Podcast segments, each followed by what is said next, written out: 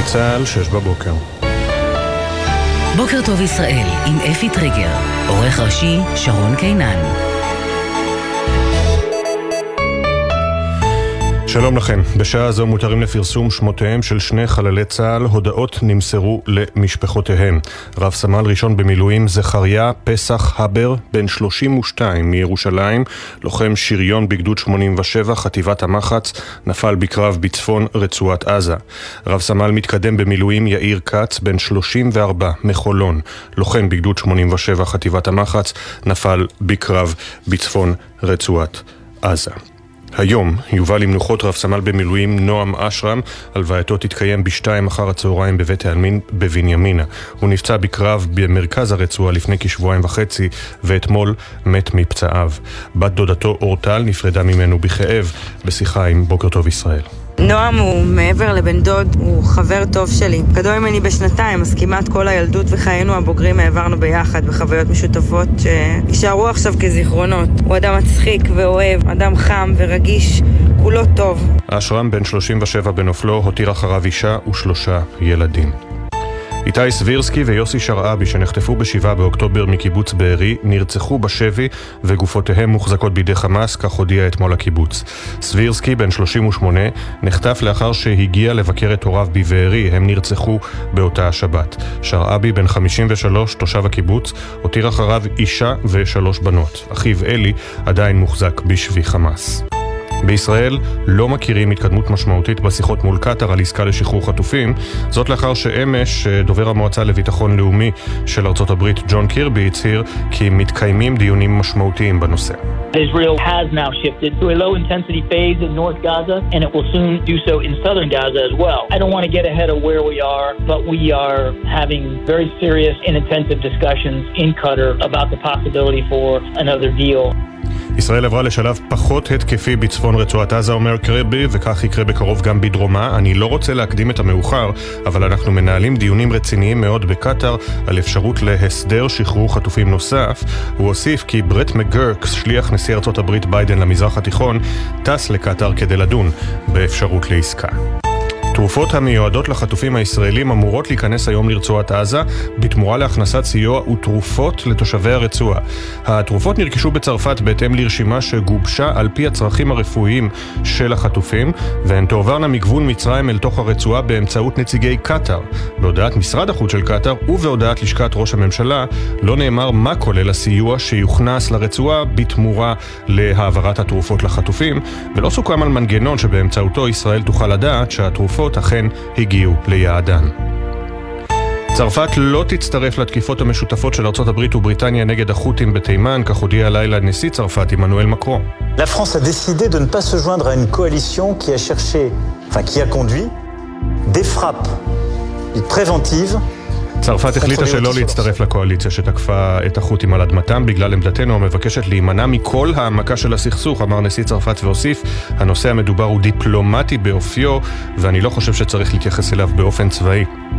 בתוך כך, בכיר בארצות הברית אמר הלילה לסוכנות הידיעות רויטרס כי ממשל ביידן צפוי להחזיר את החות'ים לרשימת ארגוני הטרור לאחר שהוצאו ממנה בתחילת 2021. אז זה נעשה כדי להקל על העברת סיוע הומניטרי לתימן. נמשכת חקירת תאונת הדרכים שבה נהרגו אב ובנו, עלי אבו דיבה ומוחמד הבן, אמש במחלף המוביל. בנו השני של אבו דיבה, שהיה גם הוא ברכב, נפצע קשה. על פי ממצאים ראשוניים, יושבי הרכב ניסו להימלט ממרדף משטרתי ובדרכם חצו רמזור באור אדום והתנגשו ברכב אחר. לבית החולים רמב"ם בחיפה פונו שתי פצועות מהאירוע, מצבן קל. ליגת העל בכדורגל, הפועל באר שבע ממשיכה במסע ההתאוששות, היא ניצחה אמש 2-0 את הפועל פתח תקווה, ניצחון ליגה שישי ברציפות. עוד במחזור ה-17, מכבי נתניה ניצחה 2-1 את הפועל ירושלים, הפועל חיפה גברה 2-0 על הפועל חדרה. בכדורסל, הפועל חולון עלתה לשלב 16 האחרונות בליגת האלופות BCL, לאחר שניצחה 78-72 את אוסטנד הבלגית במשחק השלישי והמכריע. מזג האוויר תחול ירידה קלה בטמפרטורות, אך הן תהיינה רגילות לעונה. בחסות ביטוח ישיר, המציע לכם לבנדל ביטוח רכב וביטוח מבנה ותכולה לבית, ותוכלו לחסוך בתשלומי הביטוח. ביטוח ישיר, איי-די-איי חברה לביטוח. בחסות רשת ביתילי, המציעה לכם לפתוח את השנה במבצע ללא מע"מ על כל הריהוט לבית. כי את השנה הזאת מתחילים ברגל ימין של ספה חדשה, ביתילי. בחסות אוטודיפו, המציעה מצברים לרכב עד השעה תשע בערב בסניפי הרשת, כולל התקנה חינם. כי אין סיבה לשרוף את שישי במוסך. אוטודיפו. בוקר טוב ישראל עם אפי טריגר. חמש דקות וחצי אחרי uh, השעה שש, גלי צה"ל, יום uh, רביעי, 17 בינואר 2024, ז' בשבט תשפ"ד. גם הבוקר הזה נפתח בבשורות קשות, אחרי שהלילה של אמש הסתיים בבשורות קשות על גורלם של שניים מהחטופים. הבוקר מתיר צה"ל לפרסום שמותיהם של שני לוחמי, uh, לוחמים במילואים, לוחמי שריון במילואים, שנפלו אתמול בקרב בצפון הרצועה. שחר גליק, כתבנו, הודעות נמסרו כמובן למשפחותיהם. שלום שחר.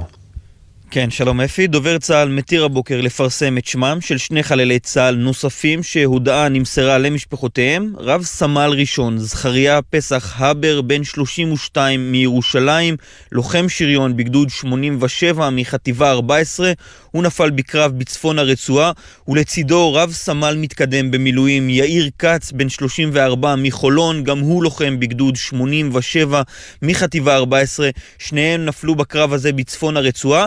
סך הכל 192 חללים כבר מתחילת התמרון הקרקעי ברצועת עזה. בנוסף, שני לוחמים שנפצעו אתמול קשה, אחד לוחם מילואים בגדוד 52 שנפצע קשה אה, בצפון, ועוד אה, לוחם אה, חובש קרבי במילואים שנפצע קשה בעוטף אה, עזה. וכדי אה, להמחיש לנו כמה הלחימה הזו יומיומית וגורפת, אתמול צה"ל מודיע על השמדה של אה, תוואי המנהרות של מאות מטרים מתחת לנחל הבשור, תוואי ששימש לשינוע של מחבלים מהצפון לדרום, שעובר ממש מתחת לציר המרכזי של הרצועה, ציר צלח הדין, ובזמן שאנחנו שומעים את הנאומים אפי והצהרות על כך שלא עוצרים עד הניצחון, הלחימה נמשכת, צה"ל ממשיך לעבור למצב של שגרת לחימה עצימה פחות, בדומה יותר למה שאנחנו שומעים אולי מהאמריקנים. אתמול החליטו במערכת הביטחון להוציא גם את יחידת דובדבן מתוך הרצועה ולהעביר אותה לפעילויות מבצעיות ביהודה ושומרון, וזה אחרי אוגדה 36 36 שכבר יצאה, נראה בכל יום שעוברים באמת לשגרה יותר עצימה פחות ולטווח ארוך יותר בתוך הרצועה. תודה שחר. תודה. קיבוץ בארי הודיע אמש שיוסי שרעבי ואיתי סבירסקי שנחטפו ב-7 באוקטובר מהקיבוץ נרצחו בשבי חמאס וגופותיהם מוחזקות ברצועה. שלום לכתבנו גל ג'רסי.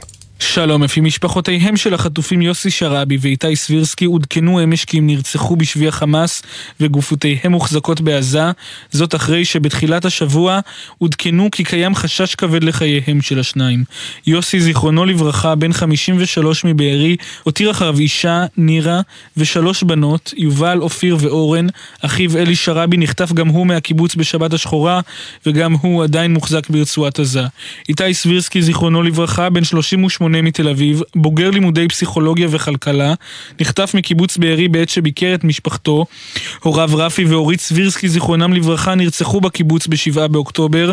מטה משפחות החטופים הצהיר בעקבות ההודעה הקשה, אנחנו קוראים לקבינט המלחמה לעשות הכל כדי להשיב את בני משפחת שרעבי ואת איתי סבירסקי הביתה, כמו גם את שאר החטופים. כך אפי מטה המשפחות.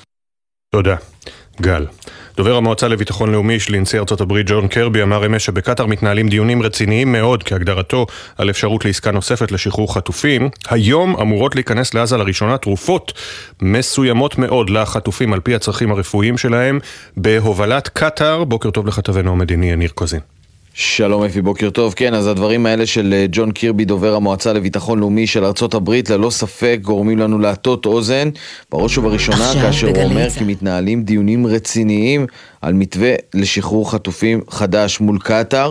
האם זה באמת רציני? כמה אמריקאים לוחצים ובעיקר כמה ישראל מוכנה לתת בתמורה לאותו אה, משא ומתן, כי אם האמריקנים מדברים, כמובן שהם גם שומרים על קשר רציף עם ישראל, אבל השאלה היא עד כמה ישראל תהיה מוכנה להיענות לדרישות של החמאס, שנזכיר הן דרישות מפליגות של ממש, הפסקת המלחמה לגמרי, הוצאת כל צה"ל מרצועת עזה, האם ישראל תסכים לכך? האם חמאס ירד מזה? אנחנו עדיין לא יודעים. בישראל בכל מקרה אומרים, אנחנו מכירים שיש משא ומתן לא יודעים לומר שהוא עד כדי כך מתקדם ורציני כמו שהציג אותו ג'ון קירבי. בנוסף לכך, אה, אומר אה, ג'ון קירבי כי אה, הלחימה בדרום הרצועה צפויה גם היא לרדת מעצימות גבוהה לעצימות נמוכה, כך הוא אומר, כפי שקורה גם בצפון, אז מה שנקרא טוב לדעת מבחינתנו. ודבר נוסף בנושא הזה, אפי צריך להזכיר, אתמול ממשלת קטאר מודיעה כי הושגה עסקה בינה לבין צרפת להעברת תרופות לחטופים שנמצאים ברצועת עזה. בתמורה ישראל תאפשר הכנסה של סיוע רפואי משמעותי לאזרחי הרצועה, כך שצרפת וקטאר מסכמות ביניהם העברת תרופות שיועברו מקטאר אל מצרים ואל עזה כבר בימים הקרובים. תודה יניר, עשר דקות וחצי אחרי השעה שש, בוקר טוב ישראל. כותרות העיתונים כמובן לא כוללות את שמות אה, חללי צה"ל שהודעות נמסרו למשפחותיהם, השמות הותרו לפרסום הבוקר בשש. רב סמל ראשון במילואים זכריה פסח הבר בן 32 מירושלים ורב סמל מתקדם במילואים יאיר כץ בן 34 מחולון, שניהם שריונרים בגדוד 87 חטיבת uh, המחץ. עוד שני לוחמים נפצעו קשה אתמול והודעות נמסרו למשפחותיהם כמובן גם כן, הם מטופלים בבתי אה, חולים.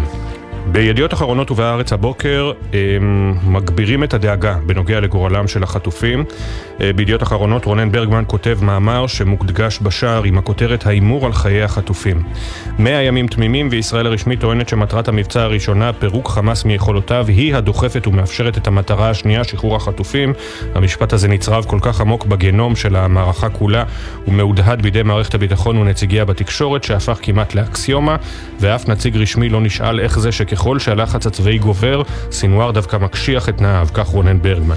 הניסוח חריף אף יותר מאת עמוס הראל בכותרת הראשית של עיתון הארץ, הסכנה לחיי החטופים שנותרו ברצועה גוברת, אך נתניהו נמנע מעסקה לשחרורם משיקולי הישרדות. אה, כך עמוס הראל מפרשן את הלחימה וגם כמובן את הקשיים הקואליציוניים של ראש הממשלה נתניהו, ולטענת אה, הראל, אה, בעצם נתניהו חושש מתגובת הבוחרים שלו אם יענה לעסקה שמוצעת או שנדרשת על ידי חמאס בימים אלה של הפסקת הלחימה בפועל תמורת שחרור כל החטופים. עוד בעיתון הארץ, יוסי ורטר במאמר חריף במיוחד על שר החינוך יואב קיש, אחרי שתועד אתמול רוקד עם תלמידים בזירת הפיגוע שלשום, בזירת הפיגוע ברעננה, שם נרצחה שלשום עדנה בלושטיין, זיכרונה לברכה.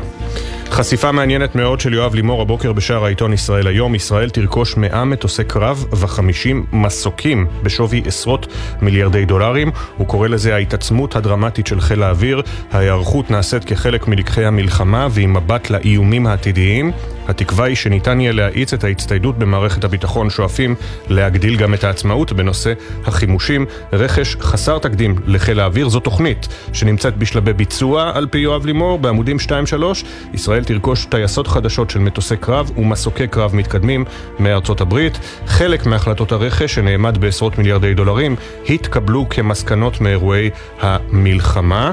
הכלים החדשים יחזקו את יכולות צה"ל ויאפשרו לו להוציא משירות טייסות מיושנות. כמובן, בכל העיתונים תמונותיהם של איתי סבירסקי ויוסי שרעבי בישראל היום כותבים אין גבול לרוע, החטופים אה, איתי סבירסקי ויוסי שרעבי נרצחו בשבי. איציק סבן מביא אזהרה מפי בכיר במשטרה, אזהרה מדאיגה שמתריע גדר ההפרדה מחוררת בכל הארץ. אה, למרות הפרצות הרבות בגדר שדרכה חודרים לשטח ישראל גם מחבלים, הדרגים המדיני והצבאי גוררים רגליים בטיפול במחדל, כותב סבן. ראש ענף המבצעים במשמר הגבול אומר אישורי העבודה שניתנו עד כה הביאו איתם לא מעט הסתננויות. ושימו לב, מאיר בן שבת, לא אה, נקרא לזה פובליציסט שלא נשא בתפקיד, אלא אה, מי שהיה אה, היועץ לביטחון לאומי, או ממלא מקום היועץ לביטחון לאומי, קורא במאמר בישראל היום לא להחזיר את הפועלים מיהודה ושומרון. לא להחזיר את הפועלים מיהודה ושומרון. במעריב נרצחו בשבי תמונותיהם של איתי סבירסקי ויוסי שרעבי, אה, שזיכרונם לברכה. הנשיא ביידן מדבר על משא ומתן אינטנסיבי לשחרור החטופים, כאמור גם אה, היועץ לביטחון לאומי של... אה, הדובר של היועץ לביטחון לאומי שלו, ג'ון קרבי. המטח והמתיחות, זו הכותרת במרכז העמוד הראשי. עשרות רקטות נורו אתמול לעבר נתיבות, יממה לאחר שכוחות צה"ל עזבו את מרכז הרצועה. ראשי רשויות בדרום נפגשו עם ראש הממשלה וחברי הקבינט דרשו, לא. ודרשו מחברי הקבינט לא נוכל להפקיר שוב את התושבים. גם הגיבורים, אה, שני אה, הלוחמים ששמותיהם הותרו אתמול לפרסום, ורב סמל במילואים ניצן שסלר, זיכרונו לברכה, הובא אתמול למנוחת עולמים. רב סמל מתקדם במילואים נועם אשרם יובא היום למנוחת עולמים בבנימינה. בג'רוזלם פוסט, IDF strikes dozens of Hezbollah targets in Lebanon. אה, צה"ל תוקף עשרות מטרות חיזבאללה בלבנון, וכותרת המשנה, קיבוץ בארי מודיע על מותם של שני חטופים. מתחת לקיפול בג'רוזלם פוסט, בלינקן אומר, Arabs won't pay to rebuild Gaza without path to Palestinian statehood. אה, מדינות ערב לא תשלמנה על אה, שיקום עזה אם לא תהיה תוכנית ברורה לפתרון שתי המדינות, לגיבוש או ליישום, סליחה, פתרון שתי המדינות. ביתד נאמן השער כולל הרבה מאוד כותרות אה, ביטחוניות. אנחנו הולכים לשער האחורי כדי לספר לכם על הכותרת הזו. מבקר המדינה קובע אין ייצוג הולם לאוכלוסייה החרדית בדירקטוריוני חברות ממשלתיות. אה, כך קובע מבקר המדינה, בדיקה של חמש השנים האחרונות. אה, אנחנו בהמשך גם נחזור עם כותרות עיתוני אה, כלכלה וכותרות נוספות הנוגעות ללחימה.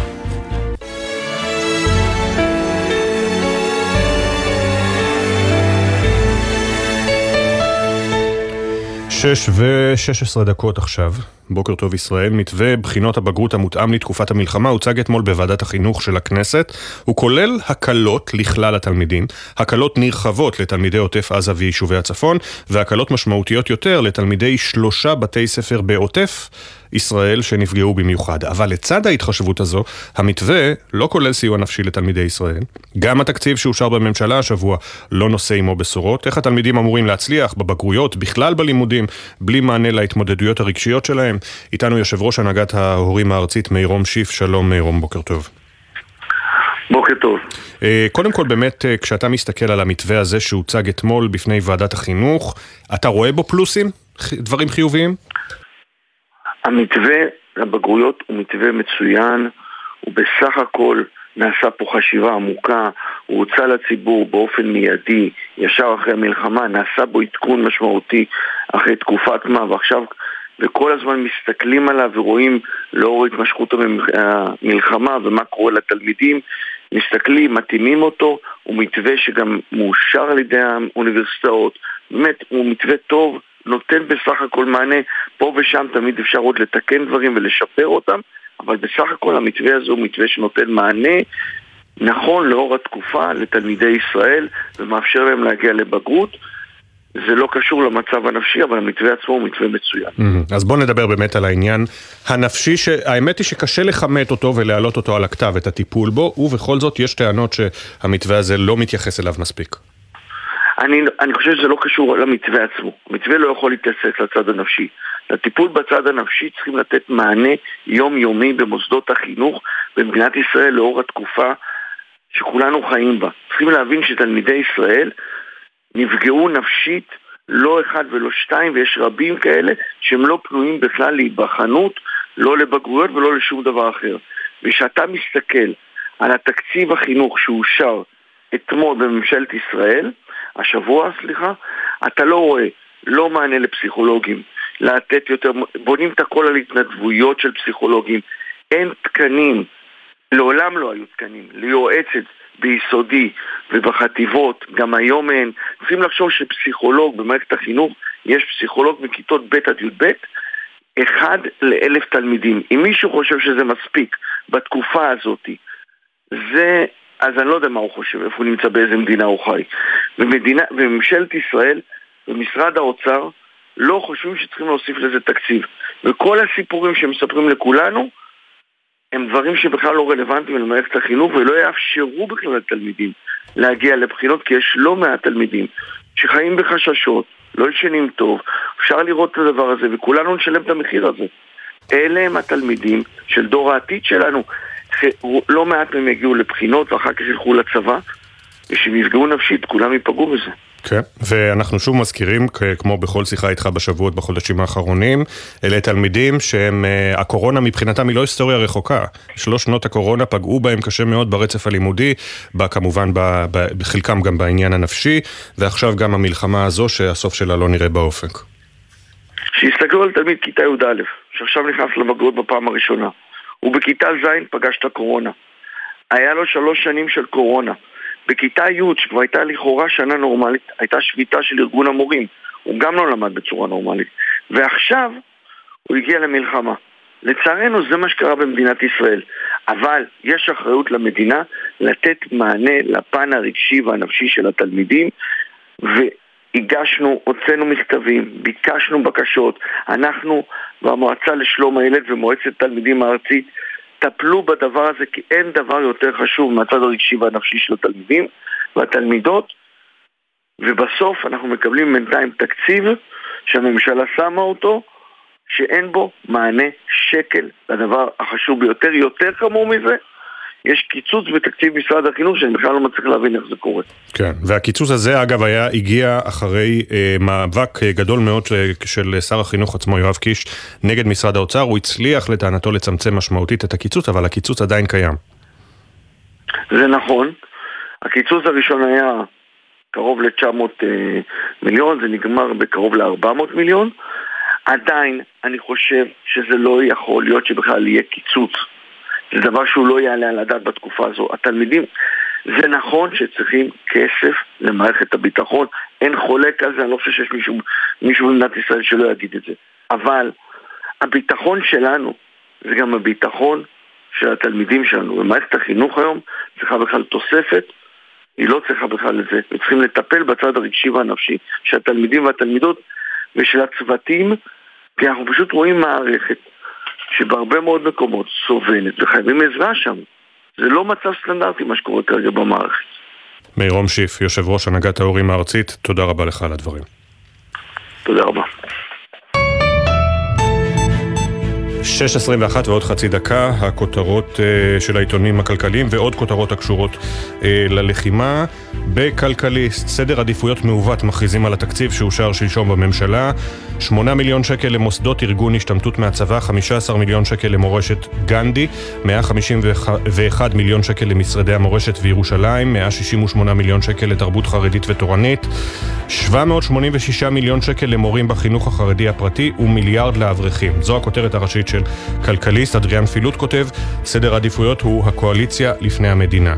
שני עניינים, שלושה עניינים בלעדיים בכלכליסט בשער. קודם כל, עמיתי גזית מדווח שתקציב שימו לב, תקציב מנהלת תקומה לשיקום הדרום יקוצץ ב-250 עד 750 מיליון שקל.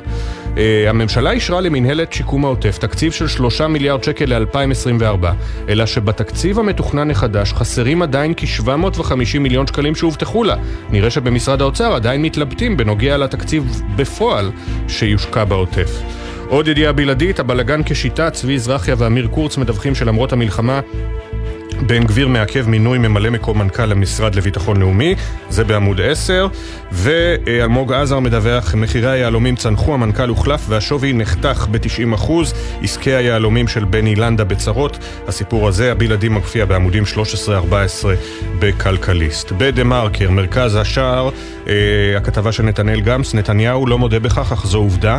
המשק צריך את העובדים הפלסטינים. מאה אלף פלסטינים עבדו בישראל באופן חוקי ועוד רבבות ללא אישורים. מפרוץ המלחמה אסרה הממשלה את כניסתם אך לא סיפקה פתרונות חלופיים. בישראל אוהבים להתמקד בסוגיית התלות הכלכלית של הגדה במדינה ולהתעלם מעובדה פשוטה, התלות היא הדדית. מי שמשלמים את המחיר הם חקלאים, תעשיינים, קבלנים ומסעדנים שאיבדו חלק משמעותי מכוח האדם בבת אחת, כך בעמודים 2-3 בדה מרקר, וזו הכתבה שמקבלת את הקידום בשער. ירדן בן גל הירשהורן מדווחת, אה, קרן הסיוע מנקה 25% מס והעצמאים במילואים עלולים להיפגע. הניקוי, ניקוי בכף כמובן, שמבצעת קרן הסיוע למשרתי המילואים מהפיצויים שמוגדרים אובדן הכנסה, מנוגד לתקנות המס. בכתבה מלאה בעמוד 3, נאמר רק שתגובת צה"ל היא שמנקים בהתאם להנחיות. Uh, החות'ים דרדרו את מניית ICL לשפל של שלוש שנים, מכירות האשלג צפויות לרדת ב-20%, מדווח יורם גביזון בשער האחורי של דה מרקר. ביג לובס, תקציב 2024 בשער uh, אסף גלעד עם הכותרת ההייטק הישראלי צריך הרבה יותר ממתיחת פנים לרשות החדשנות. רשות החדשנות שחמקה מקיצוץ תקציבי וקיבלה תוספת של מיליארד שקל מתכננת שורה של רפורמות מבניות. קרן המחקר ופיתוח תוחלף בקרן חדשה, ובמקום תוכנית החממות הוותיקה יושק מיזם לעידוד שיתוף פעולה בין סטארט-אפים צעירים לאקדמיה. אבל הבעיות הגדולות של ההייטק, כמו בניית מעבדות בינה מלאכותית ושילוב חרדים וערבים, נותרו ללא מענה תקציבי. הכתבה המלאה בעמודים 2-3 בגלובס. עוד בגלובס, אה, איך מטעינים רחפן בעזה, פתרונות האנרגיה שהצבא נדרש להמציא. כתבה מאוד מעניינת על פניה, של דין שמואל אלמאס. בעמוד 8, בצה"ל הבינו שעבור הלחימה הממושכת מוכרחים למצוא פתרונות להטענת האמצעים הטכנולוגיים שברשותם, בין השאר, בלב שטחי הלחימה, הכוחות משתמשים בגנרטור שנותן מענה לעד 14 שעות וגם במטעני כיס. ומה עוד המציאו כדי שהרחפנים ימשיכו לפעול? אה, כך למשל רחפנים שצה"ל קונה כמוצר מדף לא ניתנים להטענה דרך חיבור ישיר לטנק בשל פערים במתח החשמלי. בצה"ל ייצרו מענה אוניברסלי שמאפשר את החיבור במתח הרצוי. מאוד מאוד מעניין, אה, זה הכתבה מלאה בעמוד 8 בגלובס. בואו נסתכל על הציטוט היומי בשער האחורי. ג'ידו קרישנמורט, אני מקווה שאני אומר את השם יפה, חושף פה, חושף פה קצת את בורותי. ג'ידו קרישנמורט אומר, החמלה לא נובעת מהשכל, אלא מחופש ספונטני. החמלה לא נובעת מהשכל, אלא מחופש ספונטני. בממון ידיעות אחרונות עודכנו מדרגות מס ההכנסה קצת יותר כסף בנטו. גד ליאור מדווח שרשות המיסים פרס... פרסמה את מדרגות המס הצמודות למדד המחירים. על אותו שכר ברוטו נשלם פחות מס ונקבל מעט יותר בנטו. בנוסף, ממשכורת ינואר יקבלו הורים נקודת זיכוי גם על כל ילד בגיל 13 עד 18. אה, וזה הטבלה המלאה של אה, הנטו שגדל מעט אה, בעמודים 22-23 של ממון ידיעות אחרונות. הנה ידיעה מעצבנת מאת מירב קריסטל, בלי לעדכן את הציבור. הדואר הקפיץ את מחיר שליחת החבילות לחו"ל. בעל עסק גילה שמחיר חבילות שהוא שולח לחו"ל זינק פתאום בעד 25%. לנציגי השירות הטלפוני ולפקיד בסניף לא היה מושג. תגובת דואר ישראל, תקלה. תקלה, התעריפים יעודכנו באתר. Uh, עכשיו אנחנו הולכים למוסף uh, של ימי רביעי של ידיעות אחרונות, יש פה כתבת שער מאוד מעניינת, המוסף שנקרא זמנים פלוס, הוותיקים יותר זוכרים אותו כזמנים מודרניים.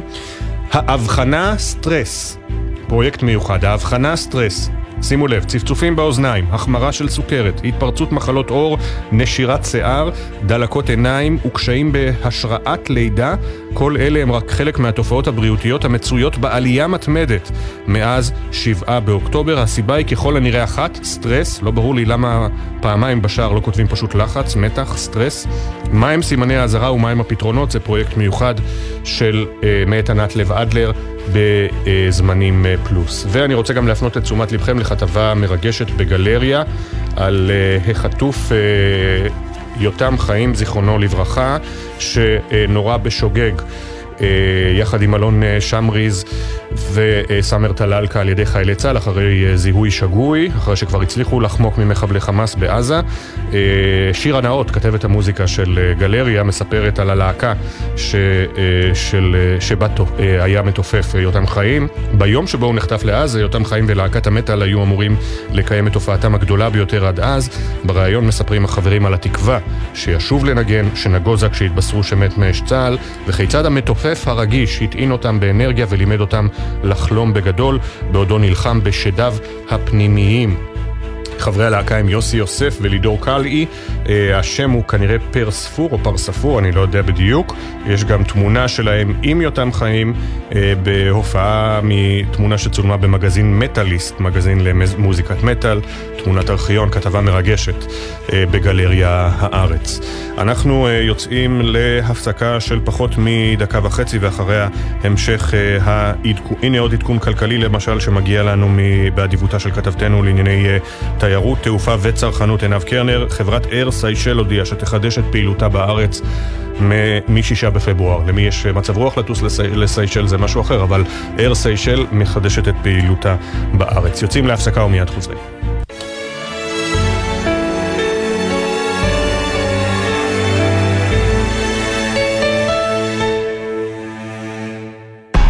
אתם מאזינים לגלי צה"ל.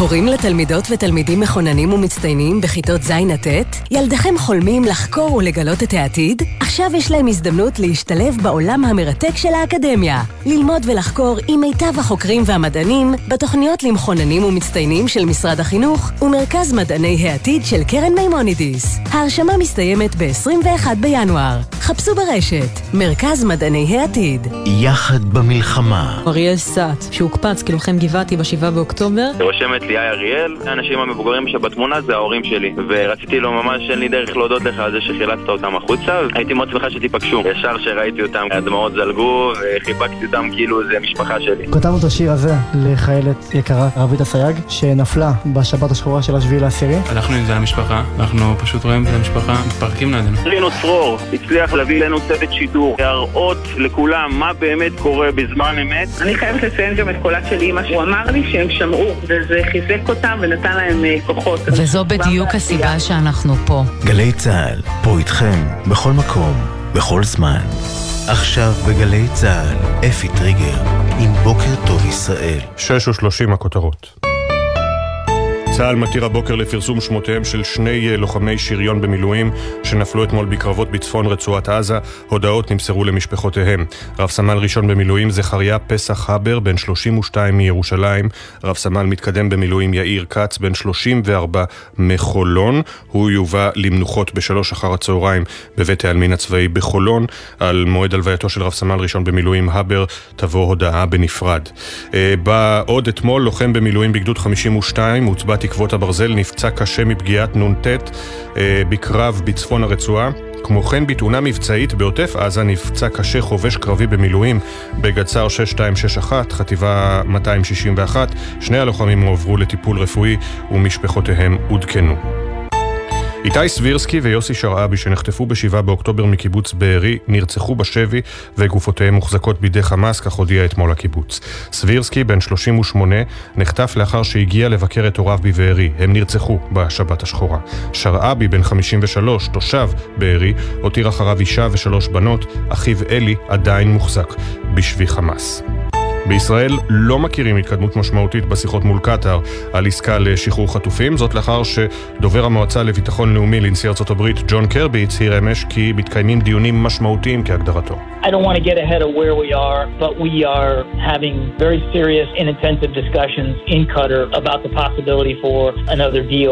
אני לא רוצה להקדים את המאוחר, אבל אנחנו מנהלים דיונים רציניים מאוד בקטאר על אפשרות להסדר שחרור חטופים נוסף, כך קרבי.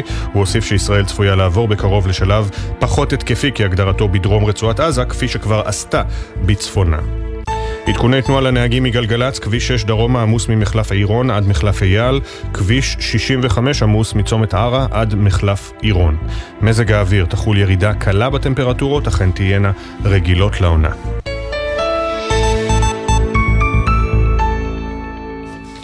6.32, יותר ממאה יום עברו מאז שתושבי העוטף נעקרו מבתיהם, היום הוא היום המאה ושלושה. עזבו הכל ועברו לגור בבתי מלון. לאט לאט קיבוצים ומושבים עוברים לשיכון זמני, שלב ביניים שלא יהווה חלופה לבית שעזבו, אבל בהחלט יוכל לסייע בשיקום ובניסיון ליצור שגרה חדשה לבינתיים. תושבי קיבוץ ניר עוז עברו לקריית גת, אנשי כיסופים יעברו ליישוב עומר, ואתמול אושרה תוכנית המעבר של תושבי נתיב העשרה למתחם מגורים בגן יבנה. יפעת בן שושן, תושבת נתיב העשרה, מוכרת אה, היטב למאזינים הקבועים שלנו. שלום יפעת, בוקר טוב. בוקר טוב, אפי. כשאני אומר את הכותרת הזו, מלהלת תקומה אישרה יחד עם קהילת נתיב העשרה את מתווה, מתווה המעבר למתחם מגורים בגן יבנה. מה עובר לך בראש? אמ, קודם כל, אה, מקום חדש, כמו שאמרת, לא תהיה שום חלופה לבית שלנו. אני רק אבהיר שזה חלק מאוד מאוד קטן מקהילת נתיב העשרה. לנו אין, אה, כקהילה אין לנו מקום אחד שאליו אנחנו הולכים כמו הקיבוצים שהזכרת. אז אנחנו בסך הכל 22 משפחות מתוך 300 משפחות. רק אנחנו בעצם אה, עוברים לגן יבנה, וכן, זה איזשהו מתווה, זה בעצם איזשהו פיילוט אה, בתוך המתווה של תקומה. ואני מניחה שבמהלך שבוע הבא אנחנו כבר אה, נוכל לעבור לשם. אני מניח שהיה ניסיון להעביר את אה, כל 300 המשפחות למקום אחד, וכנראה פשוט אה, לא מצאו מקום מתאים? נכון, אנחנו יישוב גדול, אנחנו קהילה מאוד מאוד גדולה, אלא שאנחנו מהרגע הראשון פוצלנו בין שני מקומות, בין כמעט שתי ערים, קרבת ירושלים ותל אביב. ואתה יודע, עוברים שלושה חודשים, ואנשים ככה, גם בתוך ההלם שלהם ובתוך כל התקופה הזו שהיא לא פשוטה לאף אחד, וביצענו איזשהו סקר במושב, אה, שהתוצאות שלו היו שרוב התושבים רוצים להישאר אה, אה, במצב הנוכחי. כי באמת חיכינו וציפינו שיהיה איזשהו מקום לכולנו. בסופו של דבר כשראינו שלא, אז הם באמת יזמו שתי, שתי תושבות, יזמו וחיפשו איזשהו פרויקט דיור שיהיה מוכן לקבל לפחות כמה משפחות שרוצות ללכת ביחד. ובאמת פנו לוועד המושב, ובסופו של דבר פנו למנהלת תקומה, ואנחנו באיזשהו מתווה שהוא לא המתווה המוכר לכולם, אלא הוא ממש אה, מתווה פיילוט של, אה, של מתווה שתקומה עכשיו עושה, ואם זה יהיה מוצלח, אז כמובן אה, אני מניחה שיבואו עוד כאלה. מה זה אומר מתחם מגורים בגן יבנה, שאתם גרים ממש באותו אזור, כמו, כמו ב... לא כמו, אבל דומה למה שהיה בבית האמיתי בנתיב העשרה? כן ולא, מכיוון שאנחנו אמנם נהיה ביחד, גם לא כולם באותו בניין. יש שם מתחם של בניינים שחלקו מיועד להשכרה ארוכת טווח. ובעצם זה מין שכונה, זה בעצם השכונה המערבית ביותר של אה, גן יבנה, בניינים בני ארבע קומות, שגם ככה אה, לא פשוט לנו לעבור לגור עכשיו בבניינים עם אה, מדרגות ומעלית וככה, אתה יודע, כל אחד בביתו. אבל uh, במסגרת התקופה הבאמת uh, um, לא רגילה הזו, זה באמת נקודת אור שככה... Um, אנחנו יכולים לקום אליה הבוקר. ונאמר גם שבמסגרת ההסכם מנהלת תקומה תממן את כל התשלומים, שכירות, כלכלה כמו ארנונה, ומבטיחה גם לממן תוספות שונות בהתאם לצרכים הייחודיים של התושבים. נכון, וגם יש חלק שחל עלינו, זאת אומרת, לא מממנים לנו את הכל במאה אחוז, יש הצעות שגם יחולו עלינו, ואני חושבת שזה באמת הכי טוב שיכלו להשיג עבורנו. כן. מתי אתם uh, עוברים לשם? יש תאריך יעד? אז um, היום, במהלך היום, אנחנו אמורים לקבל את המפתחות, לחתום על חוזה, וכל אחד uh, יתחיל, uh, אתה יודע, בזמנו הפרטי לרהט את הבית, כי להתחיל לרהט בית ריק עכשיו, אה, זה לא פשוט, זה לא משהו שנערכנו אליו. אני, האמת היא, גם אה, אה, חלק אולי מהדברים נביא מה, מהבית שלנו, אנחנו עוד לא יודעים, אבל זה מה שיקרה בשבוע הקרוב. כמובן, נותנים לנו את כל האפשרויות גם לרהט את הבית באיזשהו מימון ו... זהו, אתה יודע, אנחנו נחזור להיות איזושהי, נחזור, נחזור בעצם לאיזושהי תחושה של קהילה, למרות שזה רק 22 משפחות. אני יודעת שמועצת גן יבנה אה, ובראשם אה, דרור אהרון אה, ממש מחכים לבואנו והולכים לעשות לנו קבלת פנים מאוד יפה ומרגשת, כבר ככה תלו שלטים וזה באמת מחמם את הלב שככה הולכים לקבל אותנו בגן יבנה. ויש הערכת זמן? כמה זמן אתם תהיו שם במתחם הזה? כלומר, מתי תחזרו לבית בית בנתיב העשרה? אה, לא החלטה שלנו, זו החלטה כמובן של אה, מערכת הביטחון. נכון להיום, אה, לנתיב העשרה, אי אפשר לחזור. אני יכולה להבין על מה מדברים, כי אני נמצאת שם בעוטף כמעט כל יומיים. אני עורכת שם סיורים, גם בימים האלו, אני עורכת שם באמת המון המון סיורים של... בעיקר יחידות צבאיות ובכירים שרוצים ככה להגיע ולעשות סיורי הזדהות. אמ, אני מניחה שלפחות עד הקיץ, כי מדובר גם במערכות חינוך, אנחנו לא יכולים להעביר את הילדים פעם שלישית השנה או פעם רביעית השנה אה, ממקום למקום, צריך להתחשב גם בהם, גם הם עוברים תקופה מאוד מאוד מורכבת, ואני מניחה שלפחות עד הקיץ. יפעת בן שושן, תושבת נתיב העשרה, שיהיה בהצלחה בהתחלה החדשה הזמנית, ונקווה גם שנדבר במהרה על החזרה לבית אה, הקבוע בנתיב העשרה. תודה שדיברת איתנו. תודה רבה, יום טוב. יום טוב. צה"ל מקיף את רצועת עזה מהיבשה, מהאוויר וגם מהים, שם מנסים לוחמי חיל הים למנוע הצטיידות של חמאס באמצעות הברחות מכיוון מערב. כתבנו בדרום רמי שני ליווה אתמול את הפעילות הימית של אנשי חיל הים ושמע מהם על הפעילות השגרתית ובעיקר על השגרתית פחות. במלחמה הזאת חיל הים עובד הרבה מאוד, מבצע פעילות ביטחון שוטף, מגן על הנכסים הנמצאים בים, תוקף תשתיות מחבלים ומכווין כוחות למטרות שזוהו מהים. יוצאים עכשיו מקצא לכיוון אה, מערב, לפתוח טווחים, לטעון את הנשקים של הספינה ומשם נרד דרומה לרצועת עזה לביצוע המשימה שלנו. משמירה על הגבול הצפוני של מדינת ישראל דרך הים, כמו שעשינו בשביעי באוקטובר ועד ליווי כוחות חי"ר, כמו שאנחנו עושים מאז הכניסה הקרקעית לעזה. ספינת הדבורה מתחילה את פעילותה בנמל סמוך לאשקלון ודי מהר היא מגיעה לאזור המסוכן לגבול רצועת עזה. אנחנו עכשיו חוצים את הגבול הצפוני של השטח הימי של רצועת עזה מה שהיה פעם כניסה לתוך השטח הסגור באזור הצפוני של הרצועה כדי למנוע מכלי שיט להיכנס לתוך שטח מדינת ישראל. התנועתיות והתזוזה המהירה של הספינה מאפשרת לנו לתת אה, תצפית רצופה לכיוון החוף, אש יעילה, ומצד שני להימנע מאיום של אה, ירי נ"ט בצורה כמעט אה, מוחלטת. בים אין הסתרים כמעט, והנשק היחיד מפני האיומים על כלי השיט הוא המרחק שלהם מהחוף. האיום המרכזי על הספינות הוא נ"ט, נשק ארוך טווח. שחמאס יכול לבצע לכיווננו. ברגע זה ממש, איפה שאנחנו נמצאים, אנחנו נמצאים מחוץ לטווח של הנ"ט. ברגע שאתה נכנס, אם זיהית מחבלים, אז כמו שאמרת על ההסתערות, אנחנו מסתערים. זאת אומרת, למרות הסכנה להיפגע, אם יש איום על הכוחות היבשתיים, אנחנו מסתערים, נכנסים, משמידים את האיום. את התותח שעל הספינה מפעיל המלאך סמואל שעלה לפני שלוש שנים מאזרבייג'אן. אני אחראי על התותח, תותח 25, זה התפקיד שלי בספינה. טייפון לכיוון 3-5, עשרה פגזים בהפרש של שלוש שניות בין פגז לפגז. המשימה הסתיימה, אנשי הדבורה הגנו על עצמם תוך סיוע לכוחות אוויר ויבשה ועכשיו בדרך לנמל הבית מנקים את כלי הנשק ומתכוננים כמובן למשימה הימית הבאה. אנחנו ממשיכים הבוקר במיזם שלנו מאחורי השמות. מדי בוקר מספרים כאן משהו קצר על כל נרצח ונופל, אנקדוטות שאת חלקן בני משפחה וחברים שלחו לנו. נעשה זאת על כל אחת ואחד מאחורי השמות.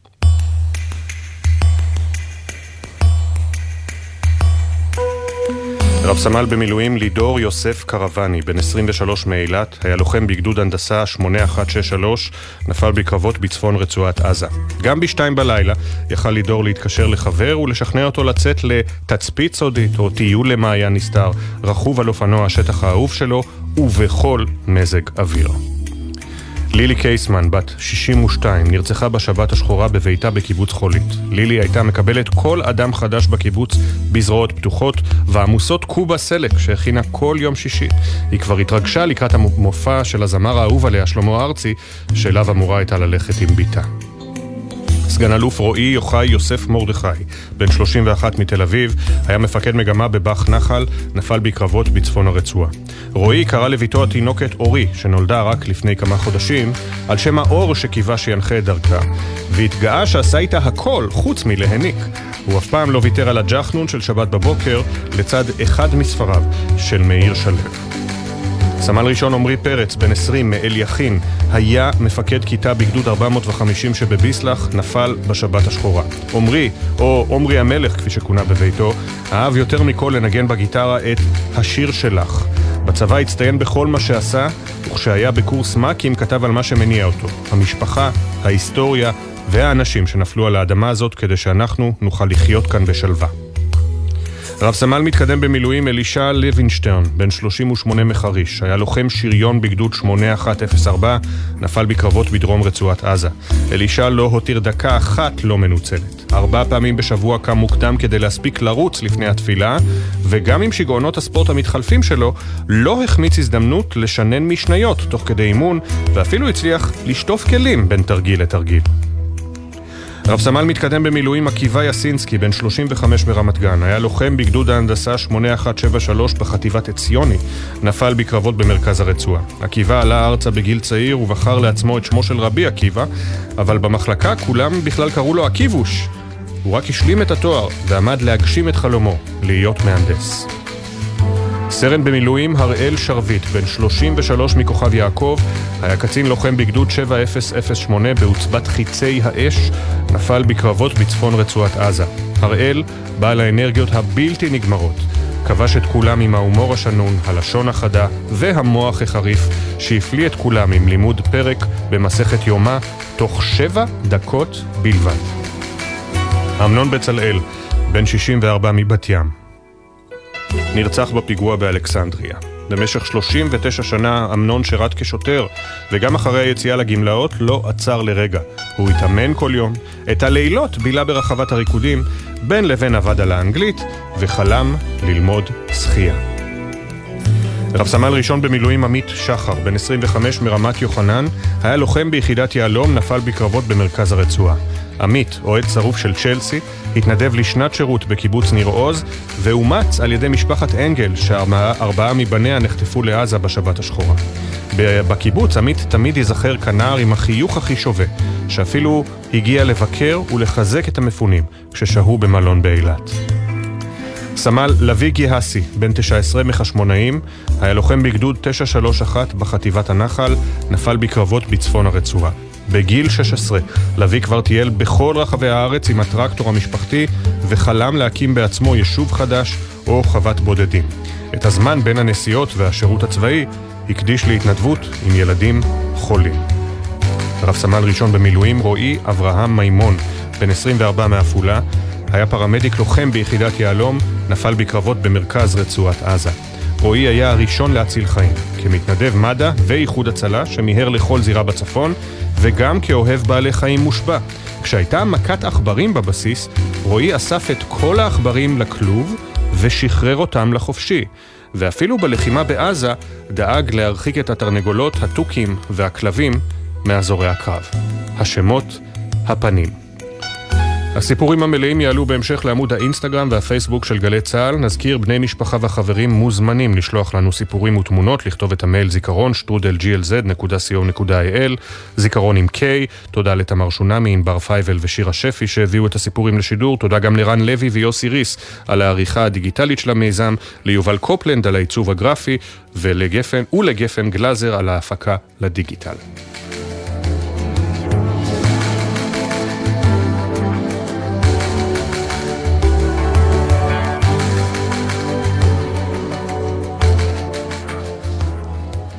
פינת הפרשנים שלנו, השעה 6.46, השארנו בכוונה אה, יותר זמן, כי אני בטוח שהרבה מאוד אנשים, לא רק תושבי נתיבות, אה, הופתעו אתמול, שלא לומר גם חשו ככה איזה סוג של... אה, איך לומר את זה? לא אגרוף בבטן, אלא באסה מלווה בעצבים, כששמעו על המטח הכבד אתמול של אה, לכיוון נתיבות יותר מ-20 רקטות, כי זה קרה אה, יממה אחרי שכוחות גדולים של צה"ל עזבו את האזור.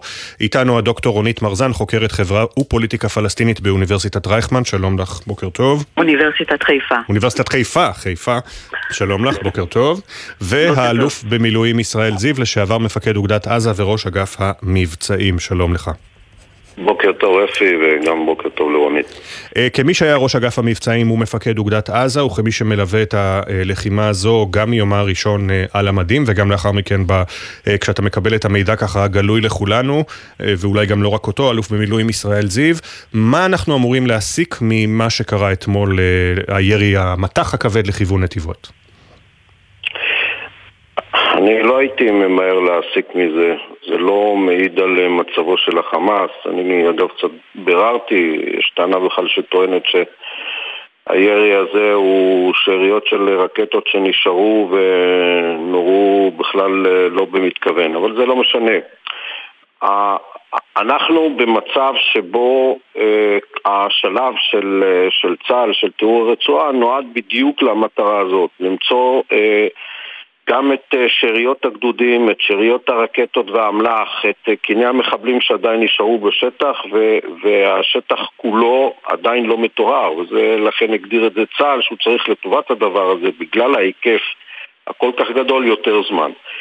איך אה, העמקתי קצת לחקור, ההנחה היא כרגע שמבחינת היקפי רקטות היו למעלה מ-20 אלף רקטות שם בטווחים שונים רקטות בטווחים יותר גדולים להערכת צה"ל נשארו אה, מעשרות בסוג מסוים למאות בסוג אחר בקצרות הטווח, אלה שהם אה, כעשרה קילומטר, יש להם סדר גודל של כאלפיים. ועם זה צריך להתמודד, את זה צריך למצוא ולהשמיד בחודש הקרוב, חודשיים הקרובים. ההיגיון אומר, אה, מבין את כל מה שאתה אומר, אבל בסוף, אתה יודע, הרגש אומר, אתמול היה היום המאה ושניים, והם מצליחים לראות מאזור שצה"ל פעל בו עד שלשום, 20, מטח של יותר מ-20 רקטות. אבל אפי, יכול להיות שהמלחמה הזאת, צריך למדוד אותה ביום המאה החמישים. זה, זה אנחנו, התקשורת, אני כבר נהייתי חלק מהתקשורת. נכון. קבענו את יום המאה כיום הנכון למדוד את הדברים, כי מאה זה, זה, זה נראה תקשורתית אה, מספר אה, נכון, אבל זה לא קורלטיבי להיקף, ההיקף פשוט הוא עצום, הוא הרבה יותר גדול. אפשר להקיש מזה אולי על גודל המחדל של מה שהערכנו שיש לחמאס לבין מה שכרגע אנחנו מתמודדים איתו בהשמדתו. אבל אה, כן, זה המצב, עדיין אנחנו לא ב-100%, אפילו לא ב-90% תיאור, אנחנו לא רחוקים מזה, אבל כן, אנחנו צריכים יותר זמן, זאת האמת. כן, ודוקטור רונית מרזן, חמאס מנצל את זה היטב לתעמולה הפנימית שלו, ואולי גם כלפי חוץ כלפינו, הטרור הפסיכולוגי, כשהוא מציג את העובדה שהוא לכאורה עדיין, לא לכאורה, עדיין חי וקיים מתחת לאדמה בעזה. תראה, הירי הרקטי לא מבטיח, כי חמאס אה, שומרת את הרקטות אה, לסוף המלחמה, וגם לאחריה, כדי שהיא תוכל לצרוב בתודעה גם הפלסטינית, גם הישראלית, גם האזורית, גם הבינלאומית, שהיא לא הוכרעה ושהיא, ושהיא עדיין על הרגליים. יש להם כרגע רצון עז להגיד, אנחנו ארגון שלא הוכרע, שווה ניצחון, מבחינתם. עכשיו, ייקח זמן לפרק את התשתית הצבאית, זה לא פשוט, יש שם תשתית צבאית אה, מאוד מאוד מסיבית, הם הושיבו את עזה במשך אה, שנים ארוכות על חבית אבק שרפה, מלכדו את תושביה למוות, ועם הדבר הזה צריך להתמודד. אני, להערכתי, אני לא מומחית צבאית גדולה, אבל להערכתי יכול להיות אפילו מעבר לשנה. לכן לא צריך להיות מופתעים מהירי הרקטי, ולצה"ל יש הישגים באמת, אה, הישגים טובים מאוד. עד, עד לרגע זה לא צריך אה, אה, להתרשם שבעצם נכנסנו ולא השגנו דבר, הירי הרקטי הזה, כבודו במקומו מונח, צריך אה, להבין, חמאס תשמור את הרקטות האלה עד לרגע האחרון כדי להוכיח לכולנו שהיא על הרגליים. עכשיו צריך להבין, מקור הכוח של כל ארגון טרור זה התמיכה והלגיטימציה שהוא מקבל מהאוכלוסייה. ורק כאשר עזה תחתית, הווה אומר, אלה שנמצאים במנהרות, יבינו שבחלק העליון, בעזה עילית, מתחיל להתנהל משהו אחר, זאת אומרת, מתחיל תהליך של הסדרה אזרחית, זאת אומרת, יורדת, יורד איזשהו גוף, או מתגבש איזשהו גוף שלטוני אחר, פלסטיני בפיקוח בינלאומי, אז יתחיל תהליך השבירה של עזה תחתית. כל עוד מבינה חמאס שלמעלה יש אוכלוסייה גדולה שלא מטופלת מבחינה אזרחית על ידי אף אחד מהגופים השלטוניים שצריכים לפעול כבר, כבר, הרגע, צריך להגיע להסדרה אזרחית מיד, משום שככל שאנחנו דוחקים את הרגע הזה, המסר לאוכלוסייה שחמאס חוזרת לכל המקומות שצה"ל נסוג מהם, ומתחילה לארגן ולשלוט בשטח מחדש, mm-hmm. וזה לא נכון. ויש לזה גם משמעות? פגיעה, כן. יש, זאת, זה טעות שאנחנו עשינו בנסיגה מלבנון, טעות שעשינו בהתנתקות מעזה. נסיגה ללא מסירה של השטח לגוף פלסטיני שלטוני בפיקוח, אני מדגישה, בפיקוח בינלאומי. מבחינתי היה הכי טוב להביא מנדט בינלאומי על רצועת עזה. ברגע שזה לא יקרה, מכל מקום שצה"ל ייסוג, חמאס תיכנס שוב, ואז לא עשינו דבר. ולכן חשוב להב... שהאוכלוסייה תבין שהאמיתות שה... של חמאס זה לא סיסמה, אלא זה באמת יעד אמיתי. רק אז היא תתמוך בגוף שלטוני פלסטיני כזה או אחר, שירד לרצועת עזה, שיתגבש ברצועת עזה, אולי מתוך רצועת עזה ייקחו את כל פקידי הרש"פ, הרשות הפלסטינית שהיו ו... פוטרו ב-2007 ויחזירו אותם לתוך המנגנון. צריך לה, להקדיש לדבר הזה מחשבה, זה מאוד מאוד חשוב. הסדרה אזרחית חייבת להיות במקביל לנסיגה של צה"ל. אחרת אנחנו חוזרים לאותו מקום. אז הנה דוקטור מרזן, אלוף במילואים זיו, מנסחת את זה בצורה הטובה ביותר ששמעתי עד עכשיו ממגוון השידורים של המומחים, שפשוט העניין של היום שאחרי גיבוש המנגנון האזרחי, הוא גם יהיה איתות לחמאס, לחמאס מתחת לקרקע, במנהרות, למחבלים שנשארו ולסינואר, היום שלכם, היום שאחרי לא כולל אתכם, תתחילו להתקפל. וזה משהו שהצבא מבין היטב, כפי שהבנו גם מה... וגם שר הביטחון, אבל איכשהו זה לא מגיע אל הקודקוד בפירמידה, אל ראש הממשלה. ראשית, רונית כמובן צודקת, ובלי אלטרנטיבה אין ואקום, חמאס לא צריך להיכנס, הוא שם.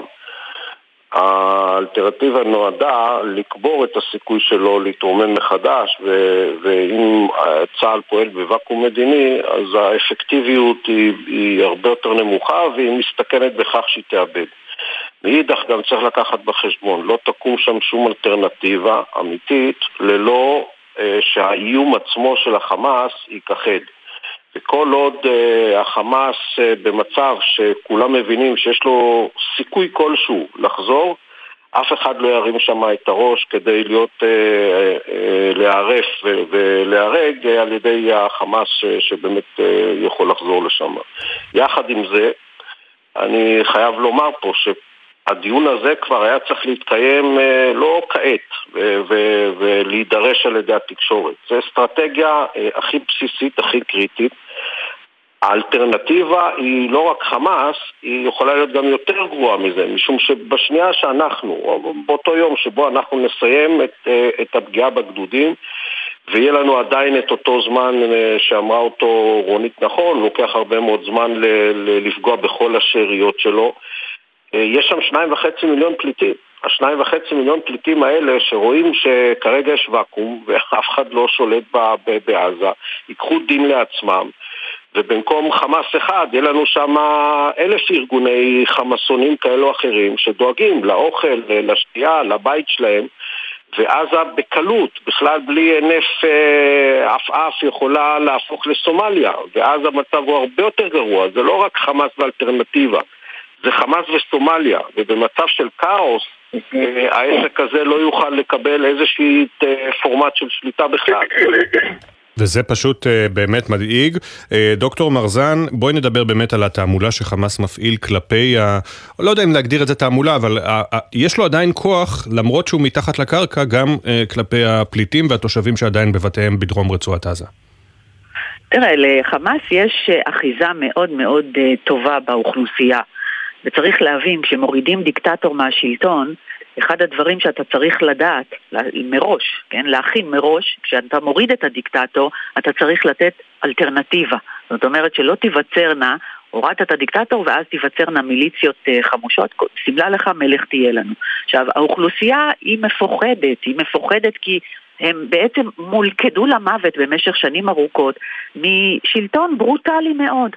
עכשיו, אחד הדברים שאנחנו צריכים לעשות מהבוקר עד הערב, גם בתקשורת, זה להדגיש ולהבליט את הברוטליות של חמאס, את כל הנושא של התקיפות המיניות שהם ביצעו במהלך מעשה הזוועה בשביעי לאוקטובר כדי בעצם להבאיש את ריחה של חמאס לא רק בקרב האוכלוסייה העזתית, אלא בקרב האזור ועמי האזור ובקרב הסולידריות העולמית הזאת שנוצרה אה, כלפי מה שקרה, ב, מה שקורה בעזה, כלפי המלחמה בעזה. יש סולידריות עולמית מטורפת, מקיר לקיר כמעט, מבחינת דעת הקהל. אני לא מדברת כרגע על המנהיגים, אני מדברת על דעת הקהל. עכשיו, את הדבר הזה מנסה, מנסה קטאר, mm-hmm. מנסה הנהגת החוץ לקחת ולמנף בהאג, אנחנו רואים את זה בהאג. ואת הדבר הזה צריך לשמוט, אנחנו חייבים לשמוט. איך שומטים? על ידי תהליך. אחד, כן. הסדרה אזרחית, ושתיים, תהליך מדיני. צריך כבר עכשיו, כבר עכשיו, במהלך הלחימה, להתניע מהלך מדיני אל מול סעודיה. כן, כן. לא, כן, אני, כן. אני מדמיין את, ה, את, ה, את חברי הקבינט המורחב, ככה שומעים את הדברים שלך. אנחנו חייבים לסיים פשוט בנקודה הזו. אני מאוד מודה לשניכם, הדוקטור רונית מרזן, האלוף במילואים ישראל זיו. החכמנו, אנחנו יוצאים להפסקה של שתי דקות ואחרי השעה השנייה של בוקר טוב ישראל עם בשורות איוב הבוקר על אה, נפילתם של שני אה, שריונרים במילואים. הודעות נמסרו למשפחותיהם, גם עם הבשורות הקשות על אה, גורלם של החטופים סבירסקי ושרעבי. מיד חוזרים. בחסות ביטוח ישיר, המציע לכם לבנדל ביטוח רכב וביטוח מבנה ותכולה לבית, ותוכלו לחסוך בתשלומי הביטוח. ביטוח ישיר, איי-די-איי חברה לביטוח. בחסות אוטודיפו, המציע מצברים לרכב עד השעה תשע בערב בסניפי הרשת, כולל התקנה חינם. כי כדי להחליף מצבר, לא צריך להחליף לשעות עבודה יותר נוחות. אוטודיפו. אתם מאזינים לגלי צה"ל. בחסות אייס, המציע לכם ללבוש עוד שכבה מעל הסוודר שמעל הפוטר, או להתחמם עם מפזר חום מגדל שבמבצע ב-299 שקלים. אייס.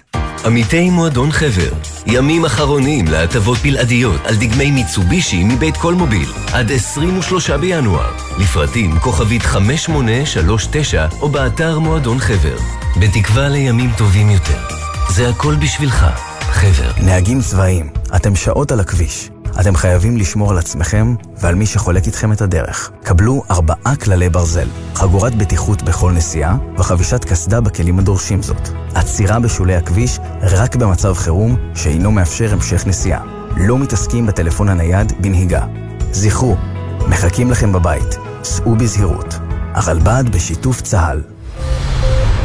יש אישה שלום לכרמית פלטי קציר, אחות של אלעד, שנמצא בשבי חמאס. מ-7 באוקטובר אין לי שגרת חיים. החיים שלי זה להילחם על חיי המשפחה שלי. אני רוצה להגיד באמת גם לציבור, לשים את עצמכם רגע בנעלינו. זה... באמת היה יכול להיות אתה, ספי, אתה, יניר. נכון. הילדים שלכם, ההורים שלכם. אני גאה בך כל כך, אלעד, על החוסן. השיחה האחרונה שלנו, דיברת בדיוק על זה. מי מדבר עם אחיותיו ואומר להם צריך חוסן, ואני רוצה להגיד לו צריך חוסן, בדיוק כמו שאמרת לי. גלי צה"ל, פה איתכם, בכל מקום, בכל זמן.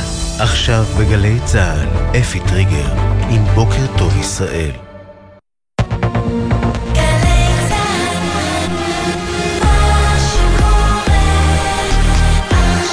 שבע בגלי צה"ל הזמן אוזל. משפחותיהם של החטופים איתי סבירסקי ויוסי שרעבי התבשרו כי נרצחו בשבי. גורמים אמריקנים שמעורבים במשא ומתן סיפרו בשיחה עם משפחות חטופים על התקדמות משמעותית בדרך לעסקה. גל ג'רסי כתבנו יפרסם בהמשך המשדר. בבית הלבן הצהירו אמש כי מתקיימים מגעים רציניים.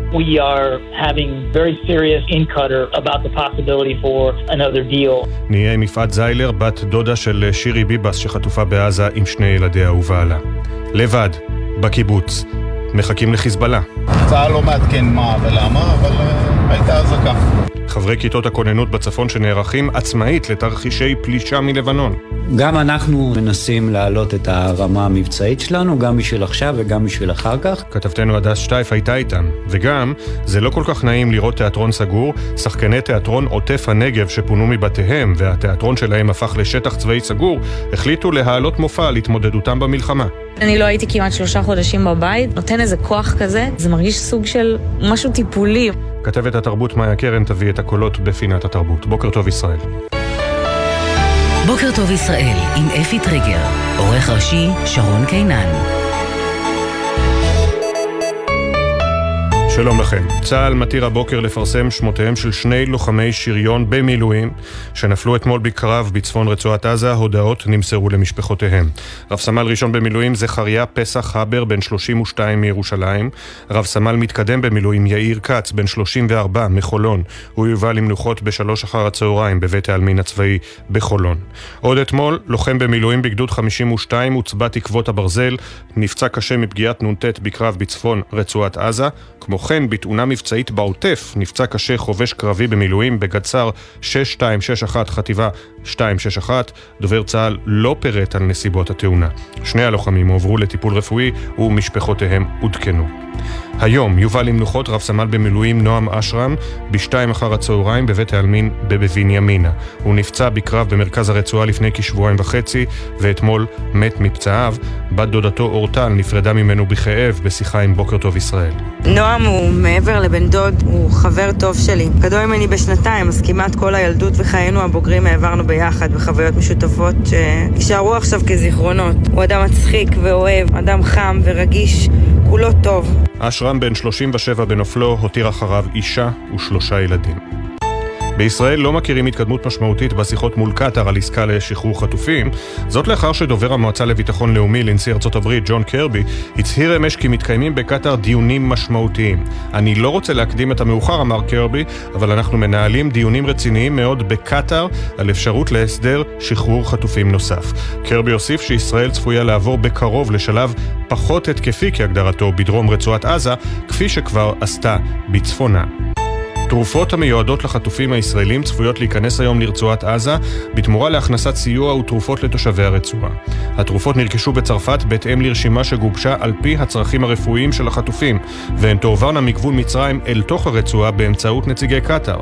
בהודעת משרד החוץ של קטאר ובהודעת לשכת ראש הממשלה לא נאמר מה כולל הסיוע שיוכנס לפלסטינים ברצועה בתמורה להעברת התרופות לחטופים, ולא סוכם על מנגנון שבאמצעותו ישראל תוכל לדעת שהתרופות הגיעו ליעדן. יממה קשה בדרכים, הרוג וארבעה פצועים בהם פצוע קשה בתאונה הבוקר בין משאית לרכב בכביש 60 סמוך לצומת גוש עציון. הכביש נחסם לתנועה מצומת גוש עציון ועד צומת העוקפים לשני הכיוונים. אתמול נהרגו אב ובנו, עלי אבו דיבה ובנו מוחמד, תושבי טורען, בתאונת דרכים במחלף המוביל.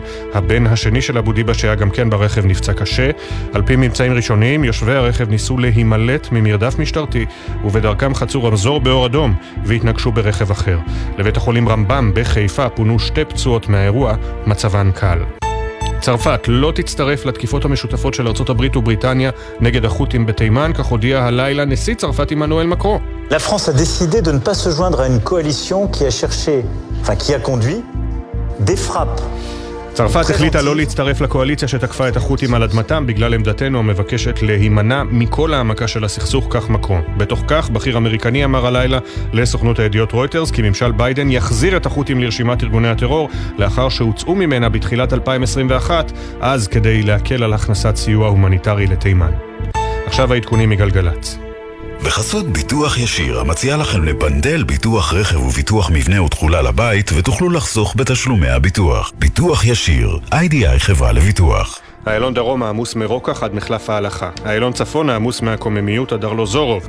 כביש החוף דרומה עמוס מחבצלת השרון עד מחלף פולג. כביש 6 דרומה עמוס ממחלף עירון עד מחלף אייל.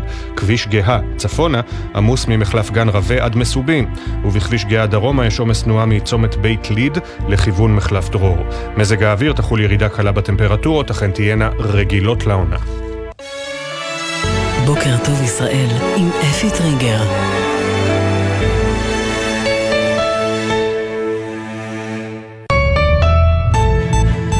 בוקר טוב ישראל, בוקר יום רביעי, השעה היא שבע ושש דקות, היום הוא היום המאה ושלושה מאז פרוץ המלחמה, מאז השבת השחורה, רובנו עדיין בתקווה ובתפילה. אבל עבור חלק כבר uh, התקווה הסתיימה, התקווה נגדעה. כמו למשל uh, כשקיבוץ בארי הודיע אמש שיוסי שרעבי ואיתי סבירסקי שנחטפו מהקיבוץ ב-7 באוקטובר לרצועת עזה נרצחו בשבי חמאס וגופותיהם מוחזקות ברצועת עזה. אצל יתר המשפחות התקווה והתפילה עדיין קיימות. התקווה לעיתים גוברת, לעיתים נחלשת. ביממה האחרונה היא קצת עולה במפלס בעקבות התבטאויות כמו של אה, דובר המועצה לביטחון לאומי בארצות הברית, ג'ון קרבי, על כך שיש מגעים רציניים מאוד בקטאר לעסקה נוספת, אבל זו עדיין תקווה, מעולה בחשש, בדאגה.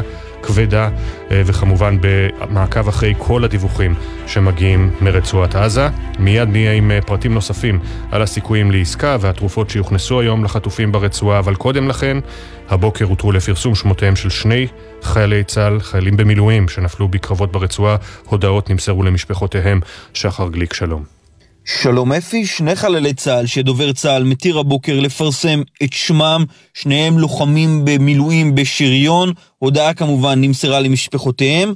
רב סמל ראשון במילואים זכריה פסח הבר, בן 32 מירושלים, לוחם שריון בגדוד 87 בחטיבה 14, ורב סמל מתקדם במילואים יאיר כץ, בן 34 מחולון, גם הוא לוחם בגדוד 87 בחטיבה 14. הם נפלו כתוצאה מירי של RPG שפגע בטנק שלהם במהלך קרב בצפון הרצועה והביא למותם. בנוסף אתמול שני חיילים שנפצעו קשה, לוחם במילואים נפצע בצפון הרצועה מירי של נ"ט, וחובש קרבי במילואים נפצע באורח קשה בעוטף עזה, לא בתוך הרצועה, כתוצאה מתאונה מבצעית. בדובר צה"ל לא פירטו מה בדיוק קרה שם. אתמול אפי בינתיים צה"ל מודיע שיחידת דובדבן יוצאת מהרצועה אחרי חודשיים וחצי של תמרון. הלוחמים יעברו לגזרה שמוכרת להם, יהודה ושומרון, וינהלו שם מבצעים. זה עוד סימן לירידת העצימות של הלחימה, והמעבר לשגרת לחימה, אפשר לומר, בעזה. זה קורה אחרי אוגדה 36 שכבר יצאה בתחילת השבוע. ועדיין, שים לב ששני האירועים שאנחנו מדברים עליהם אתמול, בצפון הרצועה. הקרבות מתנהלים בעוצמה גם באזור שם. אתמול צה"ל מאתר תוואי של מנהרות באורך מאות מטרים מתחת לאזור נחל הבשור, תוואי שעובר בציר צלח הדין, הציר המרכזי של הרצועה, שצה"ל שולט בו, אבל תת-קרקעית מסתבר חמאס עדיין ממשיך להשתמש בתוואי המנהרות הזה כדי לשנע מחבלים מצפון לדרום והפוך, אז אתמול הצליחו בצה"ל להשמיד גם את התוואי הזה, אבל זו עוד תזכורת ששום גזרה שם עדיין לא בטוחה, גם אם צה"ל כבר הכריז עליה שליטה. תודה, שחר. אז כאמור, החטופים יוסי שרעבי ואיתי סבירסקי נרצחו בשבי חמאס וגופותיהם מוחזקות ברצועת עזה. נציגי צה"ל עדכנו את המשפחות, קיבוץ בארי הודיע על כך רשמית אמש. שלום לכתבנו גל ג'רסי. שלום אפי, אחרי יותר ממאה ימים של טלטלה ותקווה, בני משפחותיהם של החטופים יוסי שרעבי ואיתי סבירסקי התבשרו כי יקיריהם נרצחו בשבי בעזה וגופותיהם מוחזקות בידי ארגון הטרור חמאס. יוסי, זיכרונו לברכה, בן 53 מבארי, הותיר אחריו אישה, נירה ושלוש בנות, יובל, אופיר ואורן, יובל, בתו ספדה לו, אבא אהוב שלי, סליחה שלא יכלתי להציל אותך. עם יוסי נחטף גם אופיר אנגל, בן הזוג של יובל ביתו ששוחרר בעסקה. אחיו אלי שרעבי נחטף גם הוא מהקיבוץ בשבת השחורה, והוא עדיין מוחזק בעזה. איתי סבירסקי, זיכרונו לברכה, בן 38 מתל אביב, בוגר לימודי פסיכולוגיה וכלכלה, נחטף מקיבוץ בארי בעת שביקר את משפחתו. הוריו רפי ואורית סבירסקי, זיכרונם לברכה, נרצחו בקיבוץ ב-7 באוקטובר. בתחילת השבוע חמאס פרסם סרטון בו מתועדים יוסי ואיתי, וביום שני אמר דובר צה"ל כי קיים חשש כבד לחייהם. מטה משפחות החטופים הצהיר בעקבות ההודעה הקשה, האובדן והסבל של המשפחות הם עצומים ובלתי נתפסים. אנו קוראים לקבינט המלחמה לעשות הכל כדי להשיב את בני משפחת שרעבי ואת איתי סבירסקי הביתה, כמו גם את שאר החטופים. כך אפי מטה המשפחות. גל, אה, ממש עוד מעט כתבנו המדיני יניר קוזין ידווח בהרחבה על הצהרת אה, ג'ון קרבי, דובר המועצה לביטחון לאומי של ארה"ב, על מגעים מתקדמים לעסקה שתוביל לשחרור חטופים, אבל עוד לפני כן אתה מביא לנו הבוקר דברים שאתה שומע מבני משפחות שנפגשו אמש עם גורמים אמריקנים המעורבים במשא ומתן. אולי זה יכול לעורר אופטימיות זהירה בקרב המשפחות, גל. כן, אפי, ברקע אותה הודעה אמריקנית על מגעים רציניים לעסקה לשחרור חטופים, אנחנו מספרים הבוקר על דברים מעניינים מאוד ששומעים בני משפחות חטופים בפגישות שהם מקיימים בארצות הברית עם גורמים אמריקניים שמעורבים במשא ומתן לעסקה לשחרור חטופים. בני המשפחות מספרים לנו כי במהלך שתי פגישות שהתקיימו אמש בארצות הברית, אומרים להם שני גורמים שונים כי אכן ישנה התקדמות משמעותית בדרך לעסקה שתוביל לשחרור של חטופים נוספים. אחד מהגורמים אף מוסיף כי כבר מתגבשת עסקה בתנאים מסתמנים שישראל תוכל להסכים להם. כך לפי המשפחות. עם זאת, לא נאמר למשפחות לוח זמנים או האם עסקה אכן תבשיל בזמן הקרוב. הפגישות האלה אפי מתקיימות כחלק ממשלחת לא רשמית של בני משפחות חטופים שעורכים בשבוע האחרון סדרת פגישות בארצות הברית ובימים הקרובים צפויים להיפגש בין היתר גם עם הסנטור ברני סנדרס. כבר מאה ימים אפי שהמשפחות נפגשות עם כל מי שרק מוכן להיפגש איתן והדברים שנאמרו להם שאנחנו מדווחים עליהם הבוקר מעוררים אצלם אופטימיות גם עם זהירה. זהירה, בהחלט תודה גל, מעניין מאוד. ועכשיו באמת להצהרה של דובר המועצה לביטחון לאומי של נשיא ארצות הברית, שאומר כי בקטאר מתנהלים דיונים רציניים מאוד על אפשרות להסדר שחרור חטופים נוסף. יניר קוזין, כתבנו המדיני, בוקר טוב. שלום, שלום אפי, בוקר טוב. כן, אז ממש בהתחב... להתחבר לדברים של אה, גל. אומר אה, ג'ון קירבי, דובר המועצה לביטחון אה, לאומי של ארה"ב, כי יש מגעים רציניים בדרך לעסקה. הוא אומר, אני לא רוצה להקדים את המאוחר, ואני יכול לומר שמדובר במגעים רציניים. מאוחר יותר, אפי, ואולי זה גם נותן לנו סימנים על מה בעצם האמריקנים מדברים, הבית הלבן מבהיר ששליח הנשיא ביידן למזרח התיכון, ברט מקורג, מתמקד בששת החטופים בעלי האזרחות האמריקנית במגעים שלו עם קטר. אז יכול להיות שעל זה מדברים כאשר מתקדמים למתווה אה, רציני לעסקה, מכיוון שבישראל, לפחות הגורמים שאנחנו משוחחים איתם, לא מכירים התקדמות משמעותית. יכול מאוד שזה איזשהו מסך עשן כדי לשמור את המגעים האלה בשקט, אבל בפועל, אם מדובר במתווה רחב יותר, שלא כולל רק למשל את ששת החטופים האלה, בעלי האזרחות האמריקאית, העניין יגיע לפתחה של ישראל. כלומר, ישראל היא זו שתצטרך לבצע דברים בשטח. אה, אותו גורם שאומר אה, למשפחות, כפי שגל הביא, על כך שישראל יכולה לעמוד בזה, תלוי מה, תלוי איך. אנחנו נזכיר, החמאס דורש מישראל להפסיק את הלחימה לגמרי, אפי, אה, להוציא את כל החיילים מרצועת עזה. יש מי שאומר שצריך לעשות את זה, אבל לא בטוח שהקבינט, קבינט המלחמה יוכל לעמוד בעניין הזה. ועוד נקודה אחת שאומר אה, ג'ון קירבי, וכדאי להת, להתייחס אליה, הוא אומר, ישראל עברה ללחימה בעצימות נמוכה בצפון, בקרוב היא תעשה את זה גם בדרום. לא דברים שאנחנו שמענו ממקבלי ההחלטות שלנו כאן בישראל, אבל בהחלט אנחנו שומעים מג'ון קירבי. ובוא נעבור להסכם אחר בתיווך קטרי, כזה שאמור לצאת לפועל היום, התרופות לחטופים שנמצאים בשבי חמאס, בתמורה לסיוע ותרופות לתושבי עזה. איך התהליך הזה אמור לעבוד, יניר? כן, אז במקרה הזה ישראל הרבה יותר אה, משנית אה, אפי, והתהליך הזה יעבוד כך, זה בעצם סגירה בין קטר לבין צרפת, כאשר משפחות החטופים פנו לממשלת צרפת, לנשיא צרפת, כדי שיצליח להעביר תרופות. נזכיר, נתניהו והממשלה ניסתה כמה פעמים דרך הצלב האדום ללא, ללא הועיל. הנה עכשיו זה קורה דרך צרפת וקטר. למעשה התרופות נרכשו בצרפת על ידי, אחרי שהועברה רשימה מישראל, אגב פה המוסד היה מעורב, כדי להעביר את הרשימה המדויקת של איזה תרופות צריך. התרופות נרכשו. נרכשו, הוטסו לקטר, לדוחה, והיום ייצאו שני מטוסי תובלה של קטר לכיוון אל-עריש למצרים. לאחר מכן הם ייכנסו אל הרצועה. צריך לומר, גם בשלב הזה לא ברור בדיוק איך זה ייעשה. האם זה הצלב האדום, האם זה אנשים של קטר שייכנסו ממש לתוך רצועת עזה וינסו להעביר את התרופות האלה. בסופו של דבר אנחנו נקווה שהתרופות האלה, גם אם יוכנסו לרצועת עזה, יגיעו אכן אל החטופים. גם אם יהיה איזשהו תיעוד שיאשר את זה, נקווה שלאורך זמן הם יקבלו את התרופות שלהם. תודה, אה, יניר קוזין, קצת איבדנו אותך בסוף, אבל הדברים אה, ברורים. מצטרפת אלינו אה, יפעת זיילר, בת דודה של שירי ביבס, שחטופה בעזה עם שני ילדיה ובעלה. שלום יפעת. שלום. היום המאה ושלושה, ויש דיווחים לפחות בשעות האחרונות, ביממות, ביממה האחרונה, על סימנים אולי למגעים רציניים, כמו שהגדיר זאת הדובר האמריקני, מגעים רציניים מאוד מול קטאר על עסקה נוספת, זה מצליח איכשהו להחזיק את התקווה? ברור, כל, כל פעם שיש איזה דיבור על עסקה זה הופך לנו את הבטן. אנחנו באמת, כמו שאמרת, 103 ימים באיזו תחושה, תחושה קצת, אנשים צריכים להבין את זה, אף אחד לא מעדכן אותנו, כולם שואלים אותנו, נו, אמרו לכם משהו? זו שאלה שחוזרת עליה המון זמן. עדכנו אתכם במשהו? אז לא, לא.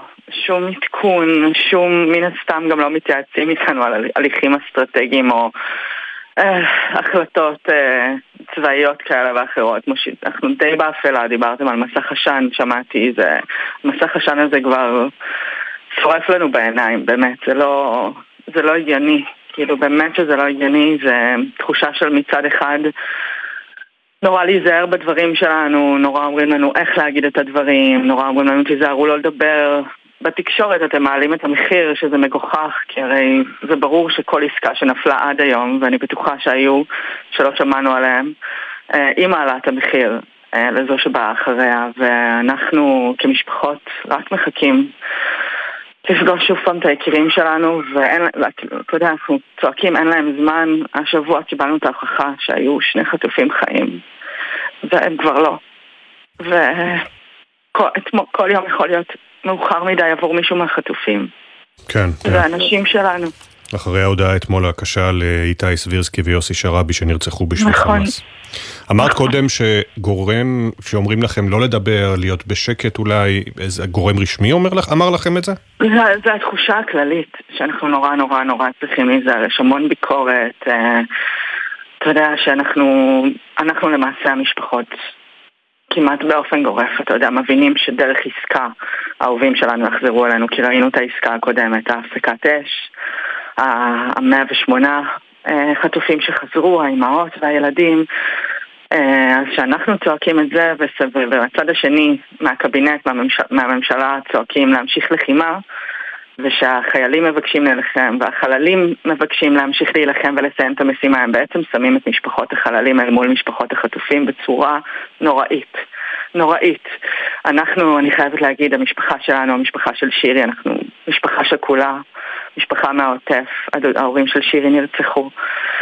שירי חטופה עם הילדים ובעלה, ובנוסף יש לנו בן דוד שמהשביעי לא יצא מעזה, שנלחם ואנחנו מפחדים על חייו ומאוד דואגים. וזו סיטואציה שהיא לא... אי אפשר לייצר את ההפרדה הזאת, מדברים על אחדות, הדאגה היא כוללת של כולם. אה, לא יכול להיות שלא מדברים על תוכנית קצה, על תוכנית של היום למחרת, נגררים לאיזושהי מלחמה עם כותרת ענקית של מיטוט החמאס והתחושה האמיתית בבטן, לפחות שלי, זה שאני קצת לא מבינה איך 15 שנה אנחנו צועקים על מה שקורה מעבר לגדר. יש בעיה, אומרים לנו דין העוטף זה לא כדין תל אביב. המשפחה שלי סבלה שם שנים ושילמה את המחיר הכי הכי גדול, ואני מרגישה שהחובה של המדינה, של הממשלה, זה, זה באמת להחזיר את האנשים האלה, זה המעט שהם יכולים לעשות בשלב הזה. אנחנו הפסדנו כבר כל כך הרבה בשביעי, כל כך הרבה בשביעי, ותחושת הביטחון והניצחון הזאת שהם מבטיחים לנו בלי שום ערבויות. הסינואר זה מה שיפיל את חמאס, אני באמת שואלת, ואני שואלת את השאלות הקשות האלה, כי אם השביעי לימד אותי משהו זה לשאול את השאלות הקשות ובזמן. כמה חיילים עוד יהרגו? כמה חטופים עוד נאבד עד שהם יגידו לא הצלחנו, עד שהם יגידו, או שהם יגידו כן הצלחנו, אבל זה מה שהצלחנו. ואז כל העם יתחיל לדבר קצת יותר כמונו, שנבין שאנחנו מוליכים אותנו שולל בלי פתרון אמיתי, בלי פתרון יצירתי. כנראה בדרך שאנחנו מכירים זה לא הדרך להחזיר את הביטחון לעוטף. ובואו נדבר ברצינות, mm-hmm. תראו מה קורה באמת בצפון, תראו מה קורה על הגבול של ירדן, זה לא הגיוני כאילו להמשיך להוליך אותנו ככה.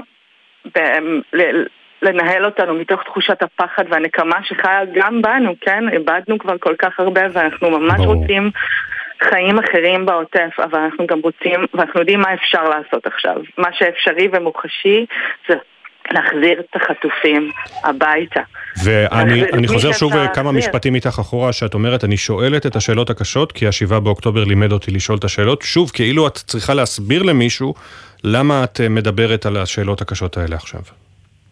תראה, אתה, אתה שומע את זה בכל מקום, אנשים אומרים בסדר, עסקה, אבל יש קווים אדומים, יש... Uh, זה כן, אבל זה לא, ואתה יודע, זה, אני יושבת פה, ויש לנו מחר יום הולדת שנה לכפיר, ואני מנסה להבין מה הלך הרוח, כי אני מסתכלת כרגע על המציאות מתוך פרספקטיבה מאוד מאוד מסוימת, uh, ואני מנסה להבין באמת מה קורה.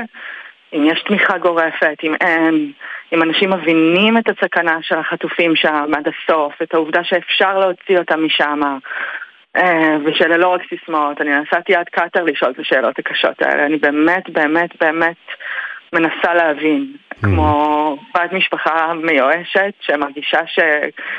כל אחד נותן את התשובה שנוחה לו, ובזמן הזה אנחנו, אנחנו מאבדים אנשים שם. אנחנו, אנחנו אולי עוד שנה נצליח למגיע למצב שיש לנו את הראש של סינואר ואיזה מצב אחר בעזה, אבל עוד שנה אנחנו נחיה פה עם אנדרטה של 136 חטופים שיכולנו להציל, ואני לא חושבת שאנחנו כחברה, שערבות הדדית, ו- ו- וראינו עכשיו באמת איזה עם אנחנו. כאילו אנחנו לא יכולים לחיות עם היכולנו להציל אותם ו- ולא עשינו הכל כדי להוציא אותם משם. אני באמת לא חושבת. ומחר, כמו שציינת, אה, יום ההולדת שנה של אה, כפיר בשבי, אף אחד לא חשב אה, ולא העלה בתרחיש הקשה ביותר שהוא יעבור את היום, יום ההולדת הזה בשבי. מה אתם מתכננים למחר? מחר בשלוש וחצי אנחנו נתכנס המשפחה בכיכר, אנחנו מזמינים את כולם לבוא להיות איתנו. אתה יודע, זה לא יום הולדת, זה לא חגיגה, אבל זה אירוע שצריך לציין. כמובן. ו... ובאמת לצעוק בתקווה שמישהו ישמע שהבטיחו לנו שהוא יהיה כאן כבר, וזה לא הגיוני שהגענו ליום הזה, ואנחנו נשמח שכולם יגיעו להיות איתנו. ואם שירי או ירדן שומעים אותך עכשיו, מה חשוב אה. לך להגיד להם? שאנחנו עושים הכל, כל המשפחה. באמת התאחדנו למשפחה אחת ענקית ועושים הכל, הכל הכל כדי לוודא שהם יחזרו לכאן ושאני מתנצלת כל כך שזה לוקח כל כך הרבה זמן. יפעת זיילר, שיהיו חזקים. שיהיו חזקים, תהיו גם אתם חזקים אה, בדודה של. שירי. תודה רבה שדיברת איתנו ושיתפת אותנו בכאב שלך, ונקווה לבשורות טובות מהר ככל האפשר. זה כל מה שאנחנו יכולים אה, לקוות ולצפות ולייחל. תודה רבה, יפעת. תודה לכם. נעבור צפונה. חברי אה, כיתות הכוננות ביישובי גבול לבנון כבר מבינים שסיום הלחימה בצפון עוד רחוק. הם נשארו שם כדי להיות מוכנים לכל תרחיש, להגן על הבית ולהבטיח שאירועי השבת השחורה לא יישנו בגזרה הצפונית. הדס שטייף שלנו הצטרפה עליהם לתרגיל שמדמה פלישת מחבלי חיזבאללה ליישוב, ושוחחה איתם על הדאגה לבית ולמשפחה שמפונה הרחק ממנו. בחפ"ק הממוגן והנייד של דותן רוחמן, קצין הביטחון של המועצה האזורית גליל עליון, יצאנו אתמול בבוקר, חצי שעה לאחר שאזעקות נשמעו באזור, לסיור ביישובים המרוחקים של המועצה. צבעון, סאסא וברעם. זה המרחב שהייתה התראה של הכלי טיס, המשולש הזה, שדה אליעזר, עמוקה, איילת השחר, גדות. צה"ל לא מעדכן מה ולמה. כמה עצוב שהטלפון הראשון שאני עושה בבוקר הוא לבדוק מהם הילדים והאישה המפונים, אומר צחי טפר מקיבוץ דן. משפט המלמד על החיים כאן על גבול הצפון. בצבעון נערך תרגיל המדמה פלישה של מחבלים ליישוב. אנחנו צריכים לראות איך אנחנו מתכללים את האזור ומבינים איפה נחסם ואיפה לחסום ואת מי להכניס ל- לתמונה גם כן, נגיד מלכיה, עירון, לראות ששם אין לנו איזשהו אירוע אחר. ולתמוך בעצם את הצבא. צבעון, יישוב מוסתר בין חורש ויערבות. התרגיל בעיצומו, מסביר עמית שניידר. גם אנחנו ספציפית כל הזמן מנסים להעלות את הרמה המבצעית שלנו, גם בשביל עכשיו וגם בשביל אחר כך, כי מבינים שאנחנו צריכים להיות יותר רציניים, גם בהמשך. אז כן, תוך כדי בטח, זה הזמן הכי טוב. זה האימון הכי טוב, הדבר הזה. ניר גם הוא תושב צבעון, מתאר את השבר הגדול של תושבי הקיבוץ, המפוזרים בכל מיני מקומות, ומדבר על הקושי להגן על הקיבוץ. זה שקר, אנחנו פה באמצע יער סבוך, אפשר ללכת פה לאיבוד בתוך היישוב. בסבך אין סיכוי להגן על המקום הזה, אנחנו, מע- אנחנו מעטים מדי, אין כוחות של הצבא. למה נשארים? כמו בכל היישובים, התשובה אחת, להגן על הבית. התרגיל שמדמה לחימה בחיזבאללה מסתיים. בקיבוץ סאסא הסמוך, הנזק שנגרם לאודיטוריום מטיל של החיזבאללה מחדד שוב כמה המצב מורכב, כמה לא פשוט יהיה, אם בכלל, להחזיר את התושבים הביתה. בקיבוץ גונן, דותן מסביר לכיתות הכוננות בעמק מה הסכנות שבפתח. ירי תמ"ס במקביל 15-20 מצנחי רכיפה, אוקיי? שאמורים לחדור. לחדור, אין להם מה להגיע ליישובים של מנר המסדר, ברור לכם. זה אליכם, זה פה בעמק לנחות. עכשיו, עוד דבר שהצבא עושה טעות, הוא פשוט לא מבין את הכלי. ברגע שהכלי נחת, לא, אין חזל"ש, אין כלים באוויר. אוקיי, הוא נחת, יכול להיות שעכשיו הוא ברגל אליי. הסיור משאיר הרבה סימני שאלה, אבל בעיקר תחושה שפתרון ללחימה בצפון, כפי שהיא כבר מאה ימים, לא נראה באופק, ואת המחיר משלמים וישלמו התושבים. ועכשיו 7.26, הדיווחים על מתיחות ומחלוקות בממשלת האחדות הפכו לכמעט אה, יומיומיים. זה לא סוד שבני גנץ נכנס לממשלת החירום הנוכחית עם אה, הרבה בבטן על נתניהו, ואלמלא המלחמה תרחיש כזה היה כנראה דמיוני לגמרי, אבל ייתכן שהמלחמה שהכניסה את גנץ לממשלה היא גם זו שתוציא אותו ממנה ברגע של אה, ויכוח על דרכי הפעולה? אנחנו מתחילים איתך, כתבנו המדיני יניר קוזין. שלום אפי, כן, אז כשבני גנץ נכנס לממשלה חמישה ימים לאחר שהחלה המלחמה, זה היה ברור ומוגדר. הצטרפות המחנה הממלכתי לממשלה נועדה, איך לא, כדי להיכנס מתחת לאלונקה. אז גנץ ואייזנקוט אמנם קיבלו כיסא בקבינט ניהול המלחמה, אבל 103 ימים אחרי נראה שהמלחמה מתנהלת פחות ופחות כמו שהם היו רוצים. למעשה יש כאן שני מחנות שנחלקים בשאלה הגדולה. לאן הולכים מכאן? אם תיפסק האש, ייחרץ גורלם של החטופים לשנים ארוכות בשבי החמאס. ושאלת התקדמות המלחמה נוגעת ישירות לשאלת שחרור החטופים. האם בשלה העת מבחינת ישראל לשקול מסלול מחדש, או שמא להמשיך בדעת גלנט ונתניהו שכוח ועוד כוח יביא ללחץ על חמאס שיביא לשחרור החטופים. גנץ ואייזנקוט חושבים שהגיע הזמן להחלטות אמיצות. כרגע הם לא מצליחים להשפיע וישראל הרשמית אינה שוקלת או מערערת על תפיסת הכוח ועוד כוח. לא מן הנמנע שבשלב מסוים כאשר המלחמה תימשך באותו הכיוון, גנץ ואייזנקוט יורידו את האלונקה מהכתף ויחזרו לספסלי האופוזיציה. תודה יניר, אבל לא רק המלחמה, גם הכסף מדבר. במחנה הממלכתי אמנם התנגדו לתקציב בישיבת הממשלה, אבל הכילו את אישורו. בכנסת זו כבר עשויה להיות אופרה אחרת. כתבנו הפוליטי יובל שגב, שלום. שלום אפי, אז על פניו לגוש ה-64 של נתניהו יש רוב בכנסת לאישור תקציב המלחמה והגזרות. השר היחיד שלו שהתנגד בממשלה הוא שר התקשורת שלמה קרעי, אבל בליכוד יש מי שמבטיח לנתניהו זה לא יהיה לחלק כמו שאתה חושב. ככה לא מתנהגים במלחמה, ככה לא קונים אמון של ציבור, ואנחנו בטח לא ניתן יד להמשך ההתנהלות. חבר הכנסת מלביצקי, יחד עם חברי ליכוד אחרים בוועדת הכספים של הכנסת, כמו אלי דלל ואליהו רביבו, מתעקשים שיהיו בתקציב שינויים.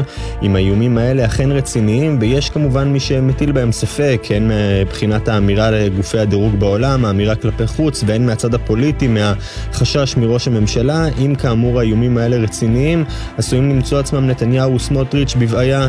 גנץ ואנשיו כבר התנגדו בממשלה לתקציב, ויחד עם אנשי יש עתיד הם ינסו ליצור עוד בעיות בכנסת.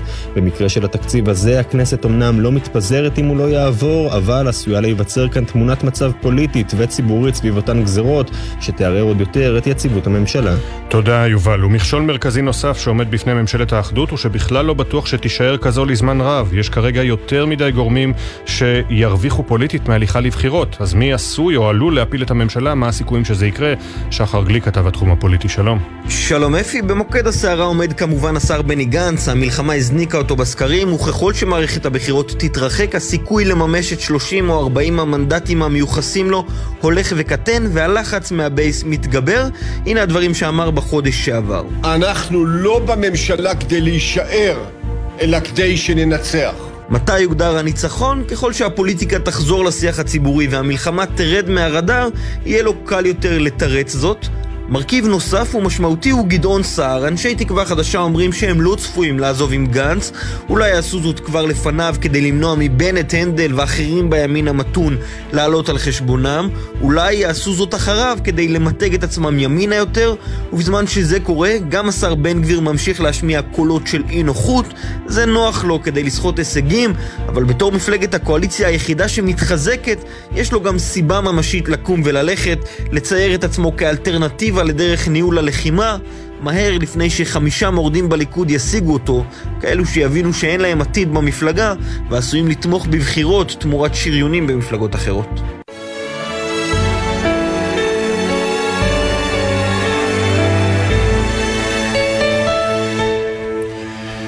וכמעט בלי ששמנו לב, נחתמו אתמול 20 שנותיה של השופטת אסתר חיות בבית המשפט העליון, מתוכן שש כנשיאה. בימים אחרים, שני פסקי הדין האחרונים שלה היו פותחים כל מהדורת חדשות ומוציאים אלפים לרחובות.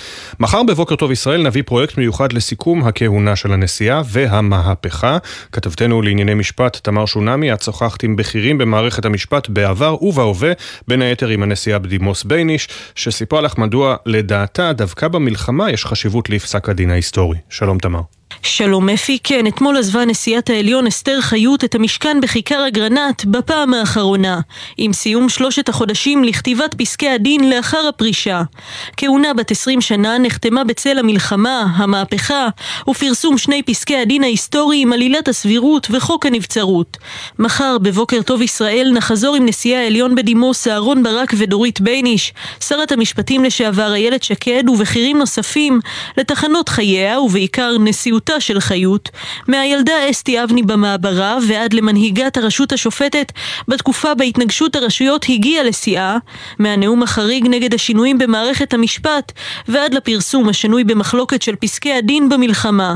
הנשיאה בדימוס בייניש טוענת שבעיתוי הזה הכרעת בג"ץ אולי נחוצה מאי פעם. אולי דווקא כשיש פעולות צבאיות, שיש אירועים קשים, זה הזמן שצריכה להיות הבהרה מה היקף הביקורת השיפוטית. עוד יותר חשוב בתקופת מלחמה, ההחלטות שמקבלים שרים, ויש מי שעלול חלילה להוביל למשהו מאוד בלתי סביר, לאי סבירות קיצונית, ואין שום מוסד אחר או גוף אחר או שיטה אחרת לבקר החלטה כזאת. לכן הביקורת השיפוטית, כשצריך אותה, אין לה תחליף. עוד על מורשת חיות, ההשפעה על גורל המהפכה המשפטית, וגם מי שמגדיר אותה כנשיאה החשובה ביותר של בית המשפט העליון, מחר בבוקר טוב ישראל, בפרויקט מיוחד לסיכום כהונת חיות. תודה, תמר שונמי, כתבתנו לענייני משפט, עכשיו 7.32, הכותרות. צה"ל מתיר הבוקר לפרסום את שמותיהם של שני לוחמי שריון במילואים שנפלו אתמול בקרב בצפון הרצועה. הודעות נמסרו למשפחותיהם. רב סמל ראשון במילואים זכריה פסח הבר, בן 32 מירושלים. רב סמל מתקדם במילואים יאיר כץ, בן 34 מחולון. הוא יובא למנוחות בשלוש אחר הצהריים בבית העלמין הצבאי בעיר. עוד אתמול לוחם במילואים בגדוד 52 נפצע קשה מפגיעת נ"ט בקרב בצפון הרצועה. בתאונה מבצעית בעוטף נפצע קשה חובש קרבי במילואים בגצר 626 261, חטיבה 261. דובר צה"ל לא פירט על נסיבות התאונה, שני הלוחמים הועברו לקבלת טיפול ומשפחותיהם עודכנו. משפחות חטופים מספרות שבמהלך שתי פגישות שהתקיימו אמש בארצות הברית, אמרו להם שני גורמים אמריקנים המעורבים במשא ומתן לשחרור חטופים, כי יש התקדמות משמעותית בדרך לעסקה שתוביל לשחרור חטופים נוספים. כך דיווח הבוקר בבוקר טוב ישראל כתבנו גל ג'רסי. אחד הגורמים אף הוסיף כי כבר מתגבשים תנאים לעסקה שמסתמן שישראל תוכל להסכים לה, אך לא נמסר למשפחות לוח זמנים או הבטחה שעסקה שכזו אכן תבשיל בזמן הקרוב. בישראל לא מכירים התקדמות משמעותית בשיחות מול קטאר על עסקה לשחרור חטופים, לאחר שאמש דובר המועצה לביטחון לאומי של ארצות הברית ג'ון קרבי הצהיר כי מתקיימים בקטאר דיונים רציניים מאוד כהגדרתו. יפעת זיילר, בת דודה של שירי ביבס החטופה בעזה עם בעלה ירדן וילדיה כפיר ואריאל, אה, היא שיתפה בריאיון לבוקר טוב ישראל על התחושות עם כל דיווח על עסקה. כל פעם שיש איזה דיבור על עסקה זה... הופך לנו את הבטן. אף אחד לא מעדכן אותנו, שום עדכון, מסך השן הזה כבר שורף לנו בעיניים. עדכוני תנועה לנהגים מגלגלצ, באיילון דרומה יש עומס תנועה משמריהו, מזרח עד מחלף השלום, כביש מספר 60 לצפון עמוס ממעט לפני חלחול עד צומת כרמי צור בגלל תאונת דרכים, כביש החוף דרומה עמוס ממחלף ינאי עד יקום, בכביש מספר 6 לדרום יש עומס תנועה ממחלף עירון עד מחלף חורשים, בכביש 4 לדרום יש עומס תנועה לסירוגין, מיער חדרה עד צומת הדסים. מזג האוויר תחול ירידה קלה בטמפרטורות, אכן תהיינה רגילות לעונה. בעשרה לשמונה תהיה כאן ענבל גזית עם פינת התרבות, אחריה עידן קבלר עם הספורט. נצא לכמה הודעות, ממש דקה וחצי, ואחר כך קפסולות הקפה שיוצרו בהשראת תושב העוטף, שבית הקפה שלו נשרף בשבת השחורה. עינב קרנר צפתה איתו בהליך הייצור. בוקר טוב ישראל, מיד חוזרים.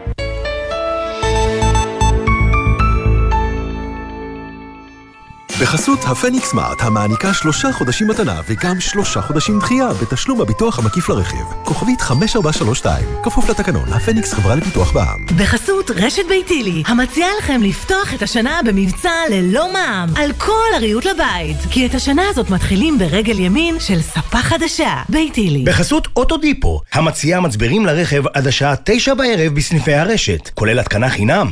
כי אין סיבה לשרוף את שישי במוסך. אוטודיפו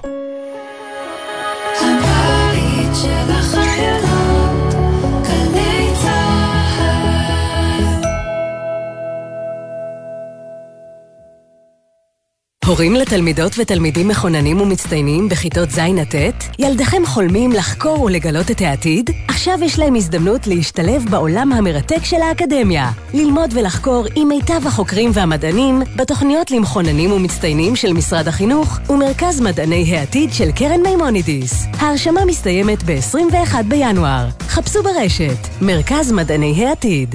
הטכניון דואג לסטודנטים ולסטודנטיות במילואים, במתווה גמיש לחזרה ללימודים, הכולל מענק ששת אלפים שקלים לזכאים, סיוע וליווי אישי על ידי אנשי סגל, הרצאות וסדנאות לגוף ולנפש, דחיית פתיחת שנת הלימודים ופטור מבחינות אביב וקיץ תשפ"ג. עמיתי מועדון חבר, ימים אחרונים להטבות בלעדיות על דגמי מיצובישי מבית כל מוביל, עד 23 בינואר, לפרטים כוכבית 5839 או באתר מועדון חבר, בתקווה לימים טובים יותר. זה הכל בשבילך, חבר. עכשיו בגלי צה"ל, אפי טריגר. עם בוקר טוב ישראל. יממה קשה בכבישים, צעיר בן 20 נהרג הבוקר בתאונה בין משאית לג'יפ בכביש 60 סמוך לצומת גוש עציון, ארבעה פצועים בתאונה הזו, בהם אחד במצב קשה עם חבלה רב-מערכתית. אמש נהרגו אב ובנו בתאונת דרכים במחלף המוביל בצפון, בן אחר נפצע קשה. כתבנו בצפון הדר גיציס, מחקירה ראשונית עולה כי השלושה ניסו להימלט ממרדף משטרתי. שלום הדר. שלום אפי, אכן אירוע קשה מאוד אמש בצומת הסוללים סמוך לשפרעם ותחילתו סמוך לשעה שמונה בערב. כוחות משטרה מהמחוז הצפוני ניהלו מרדף אחר נהג שנסע עם ילדיו ולא שמע להוראות השוטרים לעצור בצד. במשך דקות ארוכות הוא ניסה להימלט מהם עד שבשלב מסוים עבר רמזור באור אדום והתנגש ברכב אחר שחלף על פניו. התוצאה קשה ביותר, הנהג עלי אבו טיבה מטורן נהרג במקום ובנו מוחמד כבן 20 מת מפצעיו בבית החולים. החולים. אח נוסף כבן 17 ששהה גם הוא ברכב מאושפז במצב קשה. במקביל הוענק טיפול רפואי ליושבי הרכב שנפגע בתאונה. השניים פונו לבית החולים במצב קל עד בינוני. עם היוודע המקרה פתחה המשטרה בחקירת נסיבות האירוע וכוחות אה, רבים הוזעקו לזירה. לכן הצירים הסמוכים נחסמו לתנועה וגם בשלב הזה אפי לא ברור בדיוק מדוע סירב הנהג להיענות לבקשת השוטרים. וכך למעשה נגרם האירוע המורכב הזה שמסתיים בשני הרוגים הרוגים ושלושה פצועים, בהם נער במצב קשה. תודה, אדר. מחירי מוצרי המזון עלו משמעותית מאז פרוץ המלחמה, ורק השבוע הודיע שטראוס על העלאת מחירים, ואף תוכנית ממשלתית לא בולמת בינתיים את ההתייקרויות. היום תדון אה, ועדת הכלכלה של הכנסת בנושא הזה בדיוק. כתבתנו לענייני צרכנות עינב קרנר, שלום. שלום אפי ובוקר טוב, ועדת הכלכלה תדון הבוקר בעלייה החדה במחירי מוצרי המזון והצריכה מפרוץ המלחמה. במהלך הדיון יושב ראש הוועדה, חבר הכנסת דוד ביטן, צפוי לדרוש מהמשתתפים לקבוע צעדים להתמודדות עם הסוגיה. החשש ברקע ברור, שטראוס, אחת מיצרניות המזון הגדולות, הודיעה על עדכון מחירים בשיעור של בין 2% עד 14 אחוז מ-1 בפברואר, והצרכנים מודאגים שהמהלך יעודד יצרנים ויבואנים נוספים להעלות מחירים גם הם. בדיון השתתפו משרדי האוצר והכלכלה, הממונה על התחרות עורכת הדין מיכל כהן, יבואנים, יצרנים, רשתות השיווק ולובי 99. כרגע אפי אין שום תוכנית ממשלתית למיגור יוקר המחיה ועליות המחירים החוזרות ונשנות, לכן צפוי דיון טעון במיוחד. תודה עינב.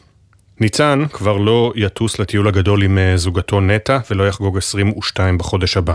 נועם כבר לא יזכה לראות את שלושת ילדיו גדלים. רב סמל במילואים ניצן שסלר נפל בקרב אה, שלשום במרכז הרצועה והובא אתמול למנוחת עולמים. רב סמל מתקדם במילואים נועם אשרם מת אתמול מפצעיו לאחר שנאבק על חייו במשך שבועיים וחצי ויובא היום למנוחות. הוד בראל מביא את סיפוריהם. 18 יום של תפילות ותקוות עברו על חבריו וקרוביו של רב סמל במילואים נועם אשרם. נועם, בן ה-37, אב לשלושה מכפר סבא, נפצע ב-29 בדצמבר בקרב במרכז רצועת עזה. אתמול התבשרו קרוביו כי נועם נפטר מפצעיו.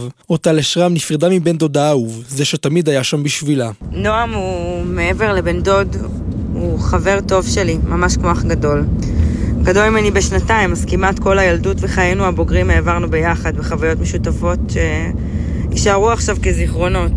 הוא אדם מצחיק ואוהב, אוהב את החיים, אדם חם ורגיש, כולו טוב. רב סמל במילואים אשרם יובא היום למנוחות בשתיים בצהריים בבית העלמין הצבאי בבנימינה. יומם השמש לא יככה וירד... רב סמל במילואים ניצן שסלר, זיכרונו לברכה, היה אמור לחגוג בעוד חודש את יום הולדתו ה-22.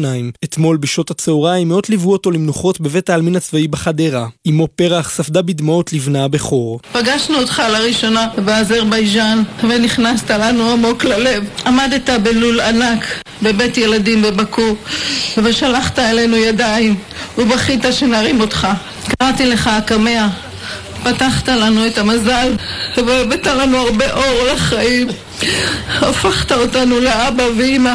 לרב סמל במילואים שסלר ולנטע בת זוגו היו חלומות משותפים רבים. נטע סיפרה לנו על חבר שנון עם הומור ייחודי ועל כך שהוא היה נוהג בכבוד כלפי כל אדם שפגש. תכננו לטוס ביחד לטיול הגדול, היינו אמורים uh, לשכור דירה ביחד אחרי שהוא משתחרר מהמילואים, לנוח קצת מהמלחמה הזאת ולטוס ולטייל בכל העולם. יש לו גישה לחיים שהיא, זה גם מה שהכי הרשים אותי, שראיתי אצלו, שהוא לוקח את החיים בגישה של הכל חוויה ו... ולקחת את הטוב בכל דבר, ושתמיד הכל בסדר. כשאחותו שי ספדה לו, היא בחרה להקריא קטע מתוך השיר "הנסיך הקטן". ולצלילי השיר הזה, כשאימו של ניצן רוכנת על קבר בנה ונפרדת מהנסיך הקטן שלה, תמה הלווייתו של ניצן שסלר. יהי זכרו ברוך.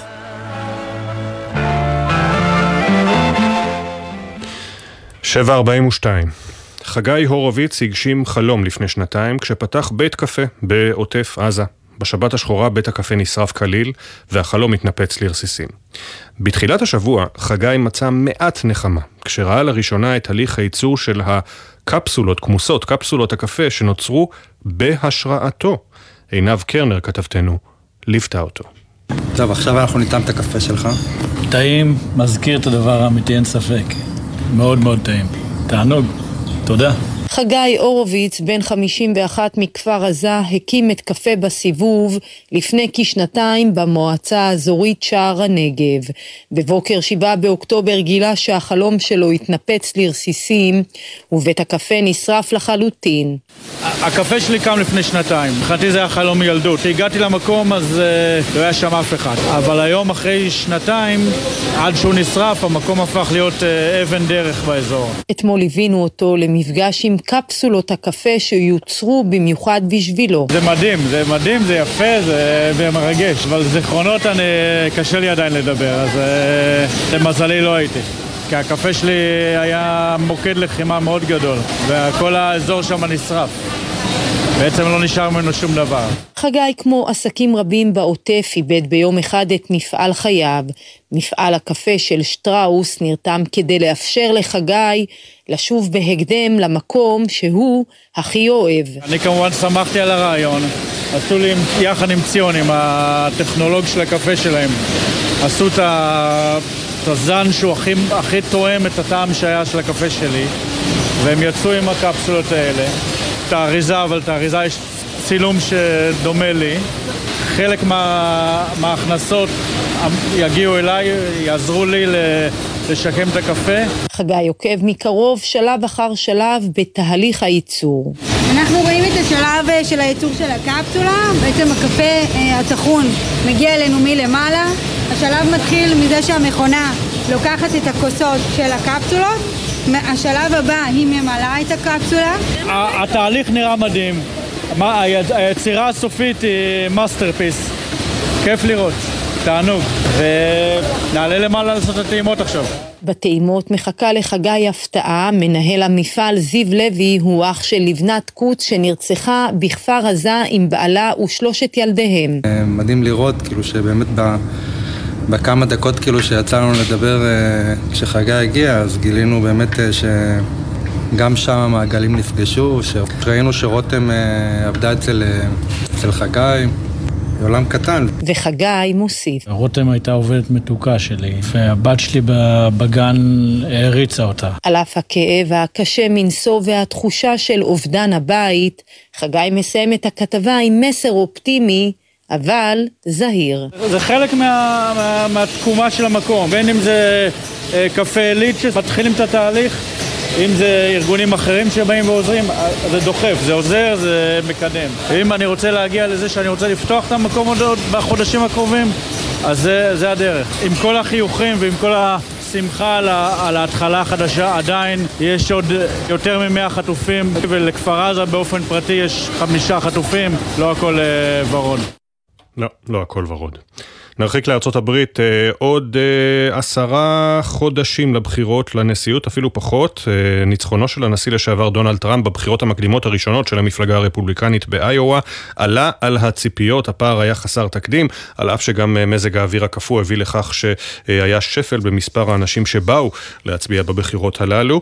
מושל פלורידה רון דיסנטיס וניקי היילי, לשעבר שגרירת הברית באו"ם, נשארים במרוץ. שניים אחרים כבר פרשו לאחר פרסום התוצאות. התוצאות, ויבק רמסוואמי ואייסה האצ'ינסון, חסרי הסיכויים. מה צפוי למפלגה הרפובליקנית בהמשך הדרך? מה יקרה בשבוע הבא בניו-המפשר, והאם זה יביא לפרישת אולי אחד משני המועמדים שאינם טראמפ? הכתבה של שליחת גלי צה"ל בארצות הברית, דרורה פרל. חצי שעה אחרי שרק החלה ההצבעה באיווה, הכריזו אמצעי התקשורת על טראמפ כמנצח. ספירת הקולות הרשמית הראתה שהנשיא לשעבר זכה אכן ב-51% מקולות המצביעים. ניצחון חסר תקדים והיסטורי. מושל פלורידה רון דה סנטיס קיבל 21%, השגרירה באו"ם ומושלת קרוליינה הדרומית לשעבר ניקי היילי זכתה במקום השלישי והמאכזב עם 19 אחוזים. איש העסקים ויבה קרמסוואמי ומושל ארקנסו לשעבר אסה האצ'ינסון פרשו מהמרוץ. איואה מזכירים לנו היא רק מדינה אחת, קטנה, והפעם אחוז ההצבעה בה היה נמוך במיוחד בגלל הקור הקיצוני. רק הבוחרים הנלהבים ביותר הגיעו, ומסתבר שרובם תומכים בטראמפ.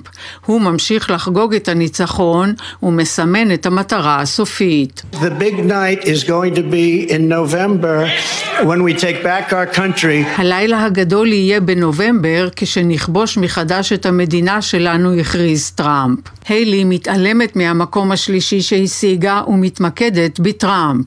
Iowa made this Republican primary a two-person race. להפוך את המרוץ להתמודדות בין שני אנשים מדלגת היילי מעל דה סנטיס. גם הוא מתמקד בהמשך. It's about focusing on the people's issues, not my issues. That's ultimately the way that we win the election in 2024. העניין הוא להתמקד בבעיות של הציבור. זוהי הדרך בה ננצח בסופו של דבר בבחירות, דברי דה סנטיס. המרוץ רק החל ועדיין ייתכנו אולי הפתעות. בשבוע הבא מתקיימות המקדימות בניו-המפשר, שם המרוץ צמוד יותר בין טראמפ להיילי. הסיכוי שלה לנצח לא ממשי כנראה, גם לא במדינה שלה, קרוליינה הדרומית, בחודש הבא. טראמפ מקווה לגרוף את המועמדות לנשיאות גם כן במהירות שיא, כבר במרץ, במה שקרוי, והוא מאמין שיוכיח את עצמו כיום שלישי הגדול.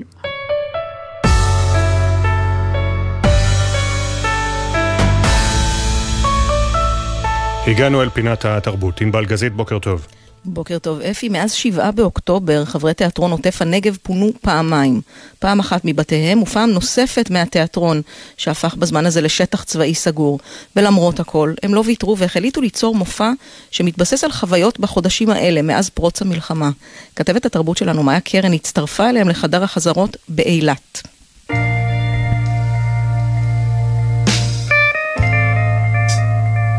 מה ההגדרה של בית? ארבעה קירות, משפחה, מסורות? על השאלה הזו מנסים לענות חברי תיאטרון עוטף הנגב בחדר החזרות שלהם. השחקניות והשחקנים שפונו מבתיהם נזכרים בבית שלא ראו למעלה משלושה חודשים. בסלון, שתי כריות. יש ספרייה ענקית שבנינו.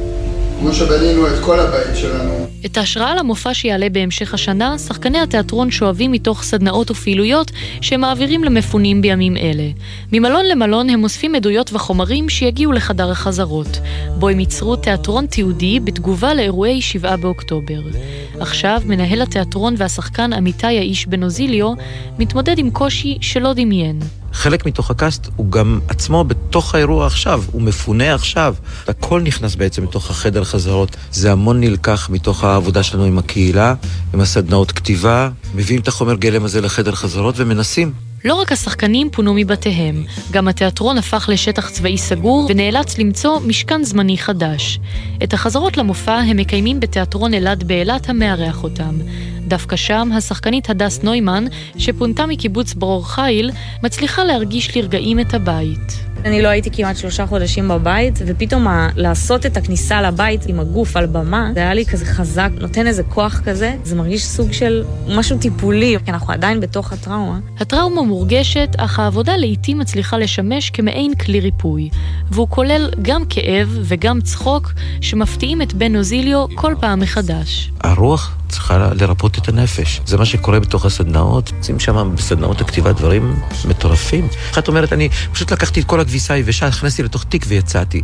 אחת אומרת, לא, אני לקחתי בקבוק וויסקי ותחתונים. אחת אומרת לי, כמעט בחצי סוד, אני הכי מתגעגעת לעשות ספונג'ה.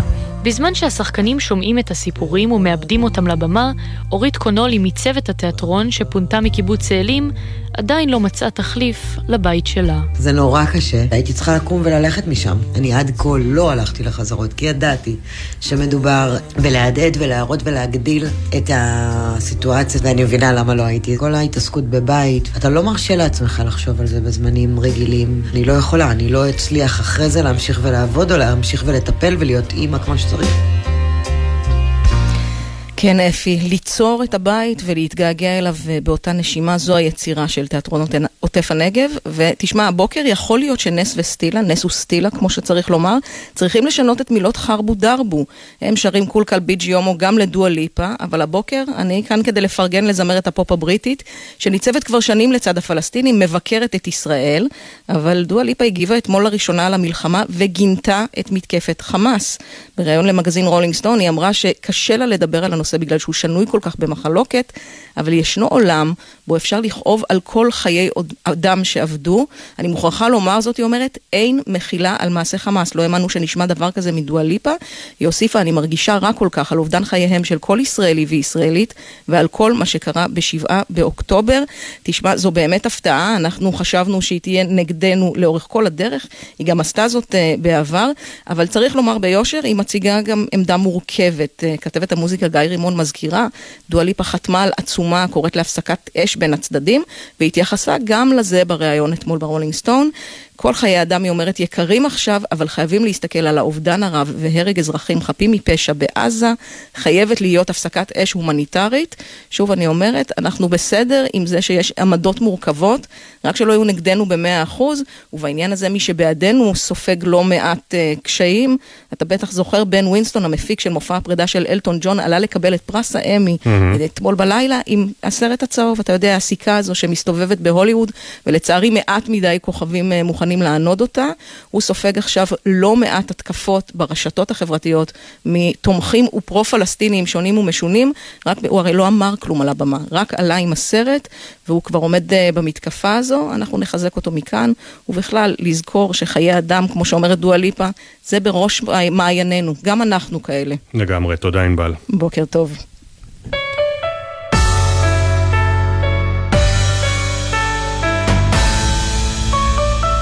ספורט, עידן קבלר, בוקר טוב. בוקר טוב אפי, אנחנו פותחים כהרגלנו עם מחוות ספורטאינו לחטופים, לנופלים ולפצועים. נבחרת ישראל למשל, נבחרת ישראל בכדוריד נחתה בלוקסמבורג אמש והיא תערוך צמד משחקים מול הנבחרת המקומית שיערכו ביום רביעי וחמישי במסגרת השלב הראשון במוקדמות אליפות העולם. באימון אמש הם החליטו לצלם סרטון ולהעביר מסר הקורא לשחרור החטופים מהשבי, כך זה נשמע. זכות גדולה לייצג את נבחרת ישראל, במיוחד בימים כאלו. כאן כולנו קוראים לשחרור החטופים. אלל, ישראל! והטניסאי הפראלימפי גיא ששון פתח כבר לפני כמה ימים את עונת 2024 בצורה טובה כשניצח בטורניר באוסטרליה ואת הזכייה ההיא מלפני ימים בודדים הוא הקדיש לזמר עידן עמדי שנפצע במלחמה כידוע וגם שוחרר לאחרונה מטיפול נמרץ כך נשמע גיא ששון את, ה, את התואר הזה אני מקדיש לעידן, אדם אה, מיוחד שבאמת השירים שלו מלווים אה, כל אחד מאיתנו וההערכה של כולנו אליו היא כזו גדולה שהוא עזב הכל בשביל אה, ללכת להילחם, חיזק את כולנו ואני חושב שהגיע הזמן שגם אנחנו לחזק אותו. ואחרי שחזר מטורקיה, שגיב יחזקאל התפנה אה, לפוש מעט ביצי אצטדיון טרנר בבאר שבע, וזה קרה כאשר הפועל באר שבע ניצחה את הפועל פתח תקווה 2-0, היא ממשיכה את היכולת הטובה שלה ורושמת ניצחון שישי ברציפות, מעל כולם בלטו אצל הדרומיים אנטוניו ספר הרומני, שרשם שער ובישול, ואלון תורג'מן שעלה כמחליף וכבש את השער השני. כאמור, מי שגנב ככה את ההצגה וריכז תשומת לב היה אותו שגיב יחזקאל. ומאמן הקבוצה לניב ברדיה התייחס להגעתו של שגיב לאיצטדיון ולאפשרות שאולי ישוב לשחק בהפועל באר שבע ממש ממש עכשיו. היה מאוד כיף לראות אותו פה, והקהל מאוד אוהב אותו וקיבל אותו, ובאמת שמו עליו, נתנו לו הרבה חום ואהבה. אבל צריך לזכור שהוא שחקן תחת חוזה בקבוצה שלו, והדברים תלויים בהם. והערב המשחק המרכזי של המחזור בבלומפילד הפועל תל אביב, מכבי תל אביב, או ליתר דיוק, מכבי תל אביב מארחת את הפועל תל אביב, מוליכה את הטבלה, תפגוש את היריבה העירונית. הצהובים רשמו רצף אדיר של עשרה ניצחונות, אבל יגיעו למשחק בעיצומה של תקופה פחות טובה, וירצו לרשום ניצחון אחרי שלושה משחקים בהם לא הצליחו לנצח. הפער ממכבי חיפה, ששנייה בטבלה, הצטמק לשלוש נקודות בלבד. רובי קין התייחס לדרך של הקבוצה שלו ולביקורות. We know what we're trying to achieve, we know what we're trying to do, so we know in that aspect we have to be stronger and we'll continue to, to do that, to try and make this team team better. So win, lose or draw, it's the same, same mentality. אומר רובי קין, אנחנו יודעים מה אנחנו רוצים להשיג ולעשות, אז אנחנו מבינים שאנחנו צריכים להשתפר בכל מימד, וכך גם נמשיך לעשות ולהפוך את הקבוצה הזאת לטובה יותר. אז התוצאה, תיקו או הפסד, לא משנה, רק הגישה שלנו בהקשר הזה. ומן העבר השני, הפועל תל אביב תגיע למפגש, לאחר שלא הצליחה לנצח בחמשת המשחקים האחרונים, ותרצה אה, לעלות למקום השישי בטבלה, ככל שתוכל, מול יריבה קשה כמו מכבי תל אביב. מאמן הקבוצה בורחה למה התייחס אמש במסיבת העיתונאים של הקבוצה לחשיבות המיוחדת של הדרבי עבור המועדון. Every game is important for us, for sure now. Maccabi Tel Aviv, the derby. This is something even more special for our fans. So we are focused, sticking our game plan, trying to get our best, and I'm going to the pitch to, to try to get the three points. עומר בוכלם, מאמן הפועל תל אביב לקראת הערב, כל משחק חשוב לנו, ובטח כשהמשחק הקרוב הוא דרבי, זה משהו מיוחד יותר אפילו, אה, כמובן, מכל משחק אחר בשביל האוהדים שלנו. נבוא מוכנים, ניצמד לתוכנית המשחק שלנו, נעשה את הכי טוב שאפשר, ובתקווה ניקח את שלוש הנקודות. במקביל לדרבי, אם תרצו חצי שעה מוקדם יותר, יחל משחקה של מכבי חיפה באיצטדיון דוחה בסכנין מול סכנין. חיפה שצברה שלושה ניצחונות רצופים וצימקה את הפער ממכבי תל אביב לשלוש נקודות בלבד, תרצה להמשיך במסלול הניצחונות שלה. פיירו חוזר לסגל, ולא רק הוא, אלא גם סונגרן, אבל בחיפה מאוד מאוד כואבים את פציעתו של מחמוד ג'אבר, שאתמול נודע שיחסר לא פחות משישה שבועות. הפועל חיפה המשיכה בתקופה הטובה שלה אתמול, כשניצחה 2-0 את חדרה. מכבי נתניה חזרה לנצח כשניצחה 2-1 את הפועל ירושלים אחרי שביצעה מהפך. זה הספורט שלנו, אפי, בוקר טוב. תודה. לפני סיום, אנחנו ממשיכים במסורת שאנחנו מקווים שתסתיים במהרה, לא נפרדים לפני שנציין. הבוקר יש עדיין 136 חטופים בעזה עם בני משפחה שמחכים להם. אחת מהם היא בת שבע יהלומי, שבעלה אוהד חטוף בעזה. שלום, שמי בת שבע יהלומי, אשתו של אוהד יהלומי שמוחזק בשבי החמאס כבר 103 ימים. אוהדי שלנו, אנחנו מתגעגעים אליך, אוהבים אותך, חולמים עליך וחושבים עליך. אנחנו עושים הכל כדי לעזור להחזיר אותך הביתה, אותך ואת כל החטופים. תחזיק מעמד, אל תתייאש, אנחנו נחזיר אותך אלינו ויהי מה. אוהבת בת שבע ואוהבים הילדים. אנחנו מסיימים. העורך הראשי של בוקר טוב ישראל הוא שרון קינן, עורכת המשנה טל-אור מאירסון, הפיקה מאי נבון, לצידה אורי שילה, על הביצוע הטכני אלה מוטולה, בפיקוח הטכני דני אור, עורכת הדיגיטל מיה אורן, תודה גם למשה טורקיה, אחרי כותרות שמונה, יניר קוזין וספי עובדיה, מזכירים לבני משפחות שרוצים להשתתף במיזם מאחורי השמות, לשלוח לנו סיפור או חוויה אישית למייל זיכרון שטרודל glz.co.il, זיכרון עם K. אנחנו ניפגש פה שוב מחר, יום חמישי, שש בבוקר. עוד יבואו ימים טובים יותר. בוקר טוב ישראל.